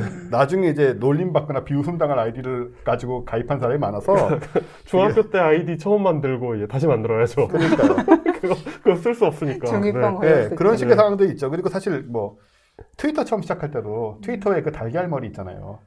그 프로필 사진, 기본 프로필. 아, 네네. 네네. 달걀 동그랗게 있잖아요. 아. 아. 요즘도 달걀인가? 처음 몰라요. 처음- 요즘 모르겠는데요. 예. 그러니까 그걸 그 상태로 계속 쓰는 사람은 또 그걸 또 보여주는 의미가 있는 거잖아요. 음, 그, 그렇죠. 그걸 바꾸지 않는 사람이다. 음. 저 별로 저 그러니까 딱 보면 나와요. 이 사람이 실제는 그러니까 원래는 어떤 사람인지 모르지만 음. 기본적으로 트위터 세계에서는 포스팅이 많지 않고 음. 달걀을 아직도 프로필 사진으로 쓰고 있으면 이 세계에서 이 사람의 존재감은 별로 없다라는 것만 알 수가 있잖아요. 뭐 굳이 소통하려는 의지는 없는 사람이구나. 그러니까요. 그런 그런 식으로 되는 거니까 이미 그게 말해주는 게 있다고 생각을 하고 사실 그래서 그 시덥지 않은 그 어떤 프로필 어떤 그 인간 이미지에 얼마나 전 국민이 몰입할 수 있는지는 싸이월드가 보여주지 아, 아, 않았습니까? 네, 그렇죠. 싸이월드. 네. 아, 그랬죠. 그게 이제 정말 그 아바타로 살아가는 세상. 그러니까는 음. 우리가 그런 식의 뭐 아이디를 쓰던 뭘 프로필 사진을 쓰던 뭐 진짜 아바타를 가지고 3D로 들어가든 뭐든 음. 그런 식으로 그리고 음. 뭐 당연히 이제 컴퓨터 환경이라는 음. 게 전제가 돼야 될 거고요. 그런 식으로 들어가는 것서 살게 되면 부캐로 살게 되면 그게 다 메타버스에서 사는 거다. 음. 이렇게 얘기하면 이제 우리가 이해가 좀 쉽게 될 것 같아요. 네. 근데 참, 그 메타버스 자세히 들어가기 전에요. 로블록스요. 제가 사실 이걸 하고 있었어요. 뭔지도 잘 모르는 상태에서 한 1년 됐나? 다운로드를 받아서 보니까는 안에 들어갔는데 되게 헷갈렸어요, 처음에는. 보통 이런 데 들어가면 안에 들어가면 바로 게임 화면이 나와야 되잖아. 게임이라고 받았는데. 음, 음. 근데 안에 들어가면 뭐가 잔뜩 또 고를 수 있는 게 잔뜩 들어있어요, 이것저것. 음. 그래서 지금 마치 무슨 어, 하이텔이라든가 이런 데 들어온 것 같이 그 안에서 또 게임을 골라서 들어가야 되고 뭐 음. 이런 식으로 돼 있어서 게임도 다르고 그래서 이게 뭔가 했는데 그래서 좀 하다 말았죠 헷갈리고 막 들어갔는데 뭐 들어가다 말고 막 중간에 입구에서 멈춰 있고 뭐 아무튼 그런 상황들이 좀 있었는데 네. 이 로블록스가 근데 사실 상장을 하면서 어마어마한 화제를 불러일으켰단 말이죠 그렇죠. 그래서 이- 지금 로블록스가 상장하면서 실제로 가치가 뭐 지금 몇 조 40, 45조 정도 될 거예요. 어휴. 원래 예측한 게 4조, 8조 이렇지 않았었나요? 원래 예측했던 건 작년 12월 기준으로 한 9조 될 거라고 봤고요. 네. 근데 로블록스 경영진이 좀 약았죠. 작년 12월에 상장을 하려고 하다가 아, 어, 도어대시하고 에어비앤비 상장하는 거 보고서 네. 어, 좀 더 분위기가 올라갈 수 있겠다. 그래서 밀었어요. 아. 세달 미는 게 신의 한수였죠. 예. 네. 음. 그래서 지금 어마어마한 큰 회사가 됐는데 이게 보면 무슨 메타버스 하면 우리가 자꾸 이제 그 느낌 때문에 떠올리는 게 그냥 그 VR VR. 쪽만 생각을 하는데 음. 사실 그쪽이 아니고 메타버스는 그보다 더 넓은 개념이잖아요. 음. 로블록스는 들어가 보니까는 한 가지 제가 확인할 수 있었던 거는 사람이 많이 들어와 있고 음. 아바타를 가지고 게임을 만들어서 게임 속에서 사는데 여기서 거래가 이루어진다라는 거 음. 그런 부분들 이 안에서 뭐 돈을 엄청나게 버는 버는 애들도 있다고 학생들 그 청소년들도 예. 오. 돈을 많이 번다는 건 어느 정도 수준을 얘기하는 건가요? 어, 일단 로블록스라는 회사가 네. 환전을 해주거든요. 합법적으로. 그러니까 아, 국내에서는 이제 게임에 대해서 환전해 주는 게 다 음성적인 건데. 아, 그죠. 다 불법이죠. 예. 합법적이고 네. 1년 환전하는 게 작년 기준으로 한 4천억 정도 돼요. 우와. 유저들이 환전해 간 게요. 예, 4천억. 물론 이제 자기네 로벅스라는 화폐가 있고 뭐 네. 10만 로벅스당 현재 환율이 350달러 정도로 환전해 주는데 네. 약간 수수료도 받는 거긴 하죠. 네. 네. 네. 근데 그렇게 환전해 가는데 많이 번 친구는 작년 기준 한 60억 정도 벌었고요. 많이 번 친구는 청소년. 네. 뭘? 아 그럼 아 그럼 환전해서 가는 돈은 저는 이제 돈을 네. 내부에서 버는 거는 항상 알 수가 있어요. 네. 아이템을 판다거나 뭐 네. 그런 식으로 아마 이루어지겠죠. 음. 이 리니지나 마찬가지 네. 방식일 텐데. 근데 중요한 거는 이 돈을 어 내부에서 그 내부의 화폐로 거래된 거를 로블록스 회사가 회사가 달러로 바꿔준다는 얘기. 맞아요. 예. 그럼 이 돈은 어디서 나오는 거죠? 로블록스가 바꿔주는 아. 돈은? 처음에 로벅스가 자체적으로 만들어지는 게 아니라 로벅스를 게임머니 사듯이 카- 그 돈을 결제하고 로벅스로 환전을 해야 돼요. 네. 어. 환전한 것들을 이제 그 경제를 풀어주는 아, 거고. 그게 어디로 아. 흘러가서 네네네. 갖게 되는 거군요. 몰려가는 거군요, 말하자면. 그러니까 쉽게 말씀드리면은 로벅스라는 화폐를 발행권 로블록스가 갖고 있고요. 현실 달러 화폐를 갖고 있어서 양쪽을 환전하는 모델이에요, 얘네는. 아. 음. 그렇군요. 그러니까 예전에 싸이월드 에서 현금으로 도토리를 사서 도토리를 선물해주고 약간 그런 개념인 거잖아요. 도토리를 서로 주고 받고 하는데 어, 그러다 보면 어떤 사람은 도토리가 되게 많은데 이걸 말하자면 그땐 그러지 않았지만 SK에서 네. 다시 바꿔주는 이런 개념인 거죠. 음. 도토리 같은 경우는 이제 1차원적인 경제 구조죠. 모든 소비자는 네. 모든 사람은 다 소비자, 네, 네. 네. 공급자는 기업 하나. 음, 네. 그렇죠. 근데 로블록스 말씀하신 것처럼 그 안에 현재 world가 5천만 개 정도 있거든요. 아. 5천만 개나 5천만 있네요. 개. 죽을 때까지 가도 다 못 가봅니다, 그걸. 아. 야. 그러니까 거의 우주 같은 공간이에요. 5천만 개인데 음. 5천만 개 공간을 한 800만 명 정도가 만든 거거든요. 음. 그렇기 때문에 걔네들이 소비자 역할만 하는 게 아니라 공급자 역할을 유저들이 다 해주는 거예요. 로블록스라는 회사는 그냥 우주만 깔아놓은 겁니다. 음. 이렇게 보시면 돼요. 음. 그래서 지금 이게 어마어마한 속도로 이렇게 음. 퍼져 있는데 이거 퍼지고 있고 특히 이제 젊은 층 위주로 아마 퍼지고 있는 걸로 네네. 보여지는데 이 속에서 만들어지는 경제라는 게 존재를 하고 음. 음. 그게 이제 바깥 세상하고 연동되어 있는 상태로 그리고 음. 작은 규모가 아닌 음. 옛날에 리니지 같은 경우에 무슨 뭐 그런 얘기 들었잖아요. 우리 뭐. 칼 현금으로 천만 원 주고받고 음. 팔고 뭐 예, 그러다 예. 뭐 사람을 죽였다느니 뭐 싸웠다는 이런 얘기도 나왔었는데 네. 그렇죠. 저 리니지 폐인 주변에 한두 명씩 있지 않았나요? 예. 네. 근데 지금 이거는 규모가 지금 5천만 개의 universe가 저 안에 로블록스 안에 들어있다고 말씀을 하셨 정도로 어. 어마어마한 거죠. 그러니까 그 안에 경제의 규모도 어마어마한 것이고 그렇구나. 그래서 절대 이제 게임이라는 식으로 무시할 수 없는 저는 무시한 적도 없지만 어쨌든 누- 누가 무시합니까 지금? 그런 형태로 지금 거대해져 가고 있다라는 것이고 음. 이게 이제 앞으로 우리가 살고 있는 세상에 얼마나 큰 영향을 미칠지를 사실 생각을 해봐야 되는 거죠. 그러니까 이게 사실 저희 팟캐스트를 들으시는 네. 분들은 대체로 약간 나이대가 조금 있으신 분들이에요. 네. 그러니까 사실 주민, 주민증이 나올 정도로 나이가 많으신 분들. 네, 네. 지금 충분히. 여러 번 기- 갱신해야 되는. 근데 이제 그렇다 보니 네. 이런 것들에 대한 실감을 좀 되게 못하는 거죠. 그러니까 아 이거 뭐 게임에 약간 이런 음. 네. 식으로 생각하시는 분들도 굉장히 많을 것 같고 어린 친구들하고는 완전 히 세계를 보는 네. 관점이 조금 다를 것 같아요. 그렇죠. 그런 분들 많이 만나실 것도 같은데. 근데 이제 로블록스 같은 경우에는 인터페이스 자체가 음. 작은 화면이다 보니까 아무래도 음. 접근성이 문제가 있긴 한데 그렇죠. 그 외의 것들을 보게 되면 소셜 미디어는 거의 다 지금 쓰시거든요. 아, 네, 네. 음. 한국인의 지금 94.9% 정도가 카카오를 쓰고 있고 네. 그러니까 연- 연령, 연령대별로 다른데 제- 제 연령대가 많이 쓰는 게 페이스북, 위에 카카오 스토리, 인스타그램, 그다음에 틱톡이나 그런 쪽 제페토로 형성되어 있는데 연령대별로 쓰고 있는 그 소셜 미디어도 사실은 메타버스 중에 하나입니다. 음. 그러니까 우리가 3D, 3D의 공간성이 없다 뿐이지 그 안에 수많은 정보가 있고 사회적인 자아로 형성된 하나의 거대한 유니버스가 있거든요. 그렇죠. 개인적인 자아는 감춰진. 아까 그렇죠. 말씀하신 그 부캐로 살아가는 세상. 음. 그뭐 사실 그것도 다 거기에 해당하고 정말 페이스북이니 뭐 트위터 다 거기에 해당하는 거니까. 그렇죠. 사실 이제 뭐 인스타를 올리는 나와 페이스북을 하는 나와 트위터를 하는 나는 약간 사람이 다른 사람 같은 그럴 수 면이 있죠. 있잖아요. 달라집니다. 보통 네. 트위터를 하는 경우에는 좀, 좀 싸가지 없어지는 경향이 되게 있고. 뭐랄까 민하고 정확한 농담 같은 네. 거 이런 걸 좀 하는 경향이 방어적이고 네. 혹시 누가 공격해 들어오면 바로 이제 받아칠 준비가 되는 거죠. 트위터에서는 네, 네. 페이스북은 주로 내 친구들이 많이 있기 때문에 별로 그런 일이 없는데 네, 그 뭐라고 말도 안 하셨나요? 되는 캡처하였습니다. 약간 말도 안 되는 사진 올려도 다 완전 예쁘다고 해주고 막 네. 그러는 친구들이잖아요. 그렇죠. 페이스북은. 그 메타, 메타버 스를 이제 네 가지 종류로 나눠서 말씀을 하시더라고요. 이제 지금 네. 우리가 얘기하고 있는 이런 류의 것들, 우리 흔히 쓰는 카카오톡이라든가 뭐 페이스북이라든가 트위터라든가 기타 등등 이런 것들은 라이프 로깅이라고 정의를 음, 하시는 것 같았어요. 음. 로그인 해서, 사는 세상 이란 의미겠죠, 대충?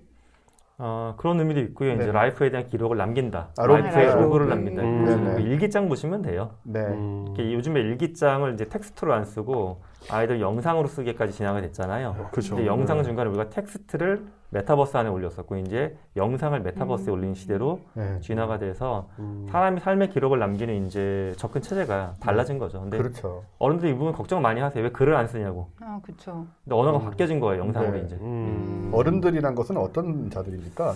우리도 사실 아, 어른들이라. 저도 어른인데 아, 저도 사실 걱정되긴 해요, 조금. 운전면허증을 딸 네. 자격이 생긴 사람들. 아, 자녀를 그- 계속 그 관점으로 얘기하지 말라고요. 네. 자녀, 자녀. 그러니까 아, 네. 자녀를 두고 있는 분들이 어, 우리 애가 봤는데 어느 날 이렇게 영상을 찍고 있어 일기를 글로 안 쓰고 어, 이거 좀 심각한 거 아니에요? 이런 얘기를 많이 하세요. 음, 네. 아예 그 타이핑도 하지 않는 영상만 가지고 한다. 음. 네. 근데 이제 이게 나이 든 사람으로서는 좀 네. 그런 느낌이 드는 게 텍스트가 가지고 있는 엄청난 장점 있잖아요. 그러니까 네. 굉장히 어, 짧은 시간 동안에 많은 정보를 얻을 수 있고 네. 영상보다 그렇게 네. 리니어하게 흘러가는 게 아니니까 그 그런 장점들을 얘네는 없어도 괜찮나 약간 이런 걱정이 좀 되기는 해요. 사실 조카들 보면. 걱정은 저도 많이 됩니다. 사실. 네. 그러니까 저도 뭐 메타버스 연구에서 연구한다는 게이 이 안에서 발생한 현상에 다 긍정적으로 바라보진 않는데 음.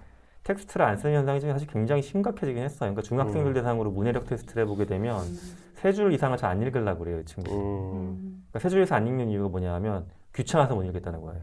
아, 근데 되게 네. 재밌지 않습니까? 하, 그 예를 들어서 무슨 뭐 라면을 라면 끓이는 방법 이거를 30분 동안 하는 유튜브를 보고 있으면서 세 음. 줄 글씨를 읽기 싫으면 귀찮다는 게 정말 이해 좀 안 되긴 하죠. 집중을 안 해서 그래요. 그러니까 뭐 예를 수 들어. 아큐정정 결말이 궁금해. 그러면은 블로그 같으면 쭉 내려가지고 그냥 어, 결론 뭐라고 써낸다 되는데 맞아. 하면 되는데 유튜브면은 여러분 안녕하세요. 구독과 좋아요 눌러주시고요. 네, 이런. 네, 네. 근데 어텐션 차이가 심하게 발생을 해요. 그러니까 네. 텍스트를 소비할 때는 우리가 굉장히 집중도가 높아서 주변 자음을 무시하고요. 근데 반면에 영상을 보는 때 실험을 해보게 되면은 주변 자음도 되게 잘 인식해요. 뭐냐면 음. 영상 자체에 집중을 별로 안 해요. 네. 아. 그러니까 네. 긴 영상인데도 그냥 틀어놓고 있는 거예요. 네. 예. 그래서 원하는 정보를 얻을 수 있다. 하나 이제 이런 얘기하면 좀 약간 옛날 사람 같아가지고 좀 가급적이면 안 하려고 하긴 아, 하는데. 그러게 옛날 사람 같으네. 아유, 아니 저는 좀 급진적이에요 이런 데 대해서는. 아니 근데 옛날 사람인데 옛날 사람 같은 게 아, 뭐 저는? 아 조용히 해. 저는 텍스트가 없어져도 된다고 생각하는 타입이라. 그 이용 이용 기자는 주- 네. 고등학교 때 문예반을 했던 적이 있습니다. 어. 여기서 어, 얼마나 얼마나 미래에? 사라질 판이구만. 네. 텍스트가 없는 시대에 문예반 따위는 존재할 수 없어. 네. 문예반 이름 혹시 생각나십니까? 아니, 아, 비슷한 얘기 하지 당연히 말고. 네. 신압으로? 신압으로? 그 뭐예요? 아, 그 천순한 거 이상 떠올린 거지. 네. 이터널 라이프 아, 하이스쿨. 로, 라이프 로고. 뭐, 아, 네. 라이프 네. 로, 라이프 로깅 요즘 브이로그란 말 많이 쓰잖아요. 그렇죠? 그렇습니다. 그런 네. 것도 어떻게 보면은 일종의 일기 비슷한 것이라고 얘기할 수도 있고 사실 뭐 텍스트를 쓰긴 하지만 페이스북 같은데 옛날에 일기 쓰듯이 그냥 매일같이 하는 이유 쓰니까 음, 몇년 전에 내가 했던 거 나오잖아요. 그렇죠. 예, 3년 전에 제가 썼던 거 올라오고 그러면 아 3년 전에 오늘 내가 이런 얘기를 했구나 이런 행동을 했구나 같은 걸 보면 마치 옛날 일기장을 넘겨 있는 것처럼 그런 네. 자동으로 그런 효과를 주고 네. 그래서 텍스트 솔직히 말해서 저는 이제 이런 데 대해서 좀 급진적이라 텍스트가 결국 없어질 거라고 생각하고요 걱정도 안 해요 저는 진짜요? 네. 안 해요, 저는 그런 거. 왜냐하면 세상이 뭐 바뀌고 있는 거고, 이게 지금은 이제 유튜브 걱정을 하지만 유튜브도 얼마 안 남았어요. 음, 유튜브도 얼마 안 남았고, 지금 우리가 메타버스라는 쪽에서 극한으로 가게 되면 이제 결국은 뭐, 아까 나왔던 뉴럴 링크라든가 이제 그런 개념들이 등장하기 시작을 하는데, 음. 그런 상황에서는 더 이상은 이제 지금 우리가 뭐 유튜브를 보면서 이게 느리고 뭐 이런 걱정조차도 또 의미 없는 시대로 또 바뀔 것 같고, 또 저는 이런 데 대해서 상당히 관대하다면 관대하고, 음. 예, 물론 저도 텍스트를 좋아하는 사람이긴 하고 텍스트로 같이 크긴 했는데 뭐 그렇게 어떤 그런 부분에 대해서 걱정까지 하는 타입은 저는 좀 아니긴 해요. 근데 물론 뭐 다 옳다는 얘기는 아니고 다 좋다는 얘기는 아니지만 뭐 어쩔 수 없지 않느냐라는 쪽에 생각을 하고 있는데 이제 이거는 우리가 좀 익숙한 건데 그 다음에 증강현실은 말은 많이 하지만 말은 많이 하고 뭐 게임 같은 거 가끔씩 보면 옛날에 뭐 뭐죠 저 포켓몬 것처럼 포켓몬, 네. 그런 것들 때 한때 증강현실이 뭐 AR로 죽였는데 생각만큼 또 우리가 많이 쓰고 있지는 않은 느낌도 없잖아 있거든요. 네네. 음. 근데 이것도 사실은 메타버스의 중요한 방향 아니겠습니까? 그렇죠. 사실 증강현실이 현재까지 이제 black mirror 통해서 겹쳐서 보는 거기 때문에 화면이 네. 되게 단조롭고 음. 적용량이 적었는데 어, 내년이 되게 변곡점이 올 것 같아요. 내년에 일단 아, 저 애플에서 발표하기로 했던 3천 달러 넘는 기계가 기본적으로 VR하고 AR을 동시에 지원한다라고 얘기가 되고 있고 네, 네. 또는 이제 올해 하반기에 페이스북이 밀어내고자 준비하고 있는 아리아 프로젝트, 그러니까 네. AR glass 아, 같은 네. 경우도 음. 지금 오큘러스 퀘스트 2의 어떤 성능이나 밀어내는 속도를 보게 되면 음. 엄청난 고성능을 많이 밀어낼 거거든요. 네. 근데 저는 개인적으로는 VR보다는 AR이 훨씬 더 음. 대중화에 압도적으로 유리한 기기라고 보고 있어요. 아, 네. 게임 업계는 반대로 보고 있는데 저는 네. 이 메타버스가 게임과 동등 관계가 아니기 때문에 네.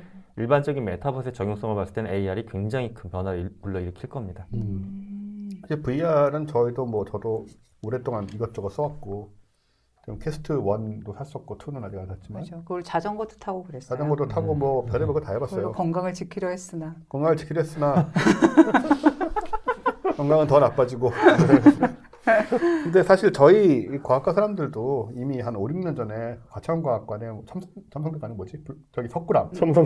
네네. 석굴암도 만들고 네네네. VR로 그때 서울대랑 같이 이제 음파로 추적하는 VR 뭐 그때 당시로는 괜찮은 기술이었고요. 음. 그런 것도 해봐서 저희도 나름 이제 인연이 있긴 한데요. VR은 사실 그 주변의 모든 감각이 차단된다는 좀 한계는 있는 것 같더라고요. 음. 완전히 그게 딴 세상에 단점이죠. 예, 장점은 몰입도고 네. 단점이라면 딱 이제 주변 세상하고 완전히 차단되고 딴 세상으로 들어가 버리니까.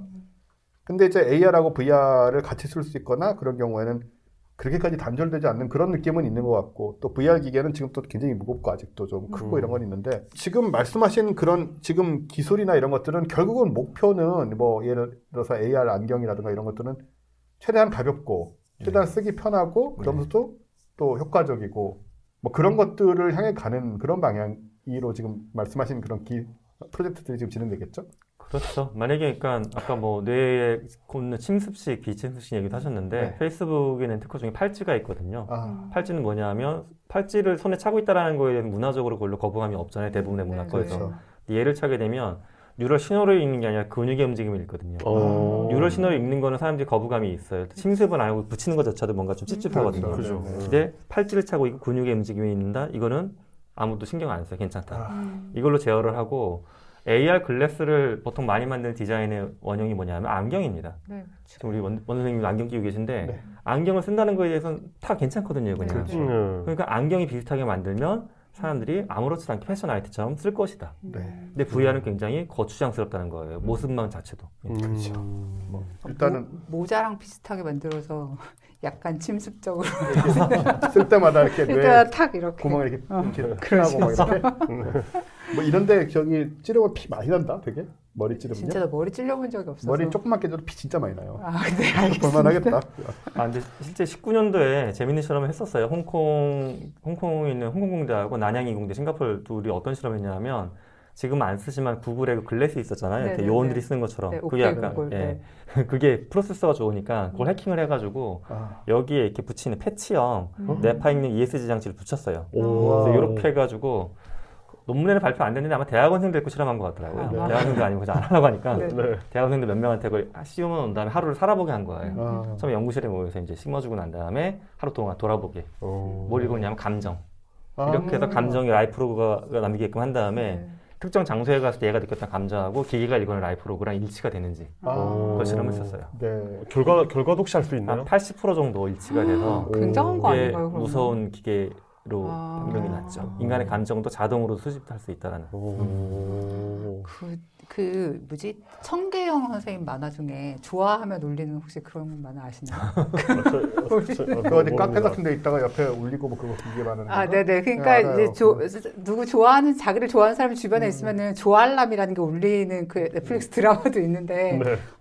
아니 그거 갑 저기 배달의 민족 같은 거면 그 패러디 아이디 많이 있잖아요. 아 그런가요? 예, 맛있으면 울리는 벨 해가지고 리뷰에다 벨벨 막 띠링 띠링 띠링 막 계속 그렇게 나잖아요. 근데 아이디가 뭐냐면 맛있으면 울리는 벨. 아, 아, 이렇게. 아, 네네 그런 거죠. 그래서 알게 모르게 이런 식으로 지금 기술도 기술이지만은 뭐 투자라든가 또 관심들이 그쪽으로 많이 움직이고 있는 상황인데 사실 제가 가상 현실 뭐 VR이나 AR 이런 얘기도 저도 한 3, 4년, 4, 5년 이상 여기저기서 얘기를 해왔는데 다들 이제 별로 안 느끼셨어요 그때는 뭐 그런 날이 미래 언젠가 올지 몰라도 지금 뭐 지금 아무도 안 하고 있는데 뭐또 혹시 뭐 VR 안경 써보신 적 고글 써보신 적 있어요? 하면 거의 거의 언제나 한 분도 안 계시고 음. 그런 상황이었지만 이제 이게 어느 임계점에 도달을 하면 이제 빵 터질 거라는 생각을 하다가 이제 이 코로나가 오면서 사실은 당장의 코로나 때문에 우리가 VR 기계 쓰고 있지는 않지만 이 업계들은 굉장히 빠르게 움직였을 거라는 생각이 들더라고요. 음. 실제로 영향을 받았겠죠. 아 그렇죠. 네. 삼성 같은 경우에 2018년도 하반기 이후로 VR 장비 업데이트가 없었거든요. 네. 근데 가장 결정적이었던 게 작년 4분기에 이제 페이스북이 오큘러스 퀘스트를 밀어낸 속도를 보니까 음. 어, 놀란 거죠. 네. 초기 판매량이 애플 아이폰 2007년 출시량보다 비, 더 비슷하거나 더 많이 팔렸어요. 아 정말요? 네. 뭐 퀘스트 2가요? 퀘스트 2가. 그 정도구나. 국내에서 저도 이제 해외 배송으로 샀는데 올 봄에는 또 SK텔레콤이 이제 직접 딜리버리 하기 시작했고 아, 네, 네. 1, 2차 판매한 거 보니까 2차 판매는 4분 만에 완판됐어요. 심지어 물건들이 국내에서도. 아. 그런 속도 보니까 이제 사람들이 많이 사는구나. 음. 네. 근데 좀 조심스러운 면이 있어요. 사람들이 이제 이거 긍정적으로 보는 건 뭐냐면 이노베이터, 얼리 어답터를 넘어서 얼리 머저리티까지 갔다. 그러니까 좀 음. 있으면 시장에 꼭대기까지 올라갈 수 있다. 그러면 네. TV 팔리듯이 네. 넘어갈 수 네, 네. 있다라는 게 이제 VR 약간 추종하시는 분들의 시각이고 음. 저는 사실은 이게 몇백만 대 팔렸을 때 어느 지점에 와 있는지는 제품이 아직 초기 제품이기 때문에 알 수는 없어요. 음. 지금 300만 대 팔렸지만 이게 innovator만 산 거라고 볼 수도 있고 early adopter까지 갈 수도 그렇죠. 있다고 볼 수가 있기 음. 때문에 저는 그 판매량이 아이폰하고만 비교해서 이제 early majority까지 갔다라는 주장은 아직까지는 약간 시기상조인 게 아. 음. 제가 많이 한 질문이 이거예요. 지하철을 탔는데 음. 모두가 핸드폰을 보고 있으면 어색하지 않죠. 그쵸. 그렇죠. 근데 모두가 VR 오큘러스 퀘스트를 쓰고 있다라고 상상, 상상을 해보세요. 지하철 객차 안에. 네. 그런 날이 올 것 같냐, 정말 내년에. 음. 그 질문을 하면 또 내년에 VR이 일상화될 것 같다고 하셨다가도 이 질문을 받으면 또 약간 그렇죠. 그렇죠. 멈칫하시죠. 네. 네. 이상하죠. 좀. 예. 그냥 뭐 결국 시간 문제고 장비가 얼마나 우리 눈에 어색하게 보이는 장비냐 이런 식의 뭐 얼마나 또 음. 소형화되느냐 이런 것들이 또 결국은 어느 정도 좌우를 할 것 같은데 여하튼 간에 지금 어떤 말씀하신 대로 뭐 변곡점에 다다르고 있는 건 맞고 지금까지는 정말 소수만이 소위 덕후 비슷한 사람들만 네, 쓰다가 지금은 좀 퍼져나가고 있는 건 분명한 것 같습니다. 근데 오히려 저는 그 코로나 때 어떤 느낌이 많이 들었었냐면 그러니까 사람들이 정말 리얼월드를 좋아하는구나 이런 느낌이요. 그러니까 어. 진짜 그렇게 나가지 말라고 하고 뭐 하라고 해도 날씨 좋으니까 다들 우르르 몰려 나와가지고 이- 이게 뭔가 오히려 좀 그런 전망을 약간 음, 하게 되는 면이 저는 약간 있었던 것 같거든요. 맞아요. 작년에 사실 이게 그러니까 현실 대신 가상이라는 건데 작년에 많이 검색된 단어 중에 하나 대신이었거든요. 대신. 음. 그 중에 앞에 들어간 게 여행. 여행 대신 뭐랄까. 음. 여행 대신 네. 선물하고 여행 대신 자기한테 물건 사주고 음, 음. 여행 대신 소규모 파티 많이 열고. 음. 그런데 결국 이것도 보면 여행 대신 자기 개발 선물하고 파티하는 게 결국 현실이거든요. 그렇죠. 현실에서 무언가를 하고 싶었던 욕망은 아직 살아있고 더 뜨거워지는 건 맞아요. 음. 네. 음. 우리가 수천 년간 수만 년간 살던 모습이 있는데 뭐 하루아침에 변하진 않겠죠.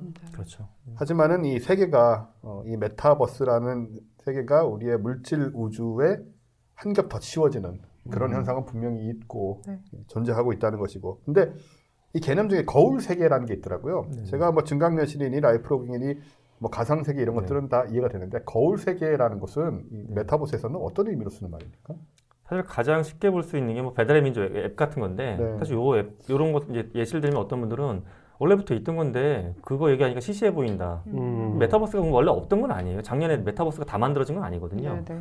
거울 세계는 현실 공간에 존재하는 어떤 물리적인 정보나 지리적인 정보 이런 것들을 거울 안에 잘 담아준다라고 보시면 돼요. 근데 이 음. 거울은 그냥 비춰보는 게 아니라 더 효율적이고 더 확장된 기능을 제공해 주는 거. 네.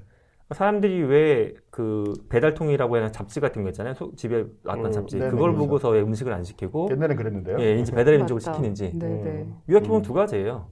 효율과 확장. 음. 원래 있던 데 됐는데 더 편하다. 그리고 원래 없던 기능도 여기선 된다. 두 음. 가지거든요. 예. 그 잡지 사들 참 많이 있겠다 지금. 생각해 보니까. 아, 그, 그렇겠죠. 집 앞에 늘 오던 그 동네 배달 잡지들이 있었는데 네. 조그만. 중국집 쿠폰 들어 있고요. 네. 지금 그 유치원생인 제 아들이 어느 날 저한테 아빠 전화번호부가 뭐야 이렇게 물어보는데 아, 아, 설명할 방법이 마땅치가 않더라고요. 맞아요. 사전 비슷한데 이름 써 있는 거야. 네. 사전도 알까? 사전 근데 모르겠지. 지금 관점에서 보면은 일단 물건 자체도 생소하지만 음. 이름을 알면 그 개인 정보 예, 민한 개인 정보인 그렇죠. 전화번호와 주소마저 추적 가능했다는 것이 진짜 어처구니 없네. 어처구니 없는 그 동네 사는 모든 사람의 개인 정보를 무료로 뿌리고 있는 거잖아요. 그렇죠. 네, 네. 참 말도 안 되는 건데 지금 전화번호가 안- 번호가 안 나오나요 아예? 어, 네. 안 나오는 걸로 그게 알고 있어요. 114 그 서비스로 대체된 걸로 알고 아 있어요. 외국은 어때요? yellow page 뭐 white page 이런 거 있었는데 음, 제가 살던 영국 같은 경우도 있었어요. 그냥 그냥 웃자고 늘 이 소리를 합니다. 제가.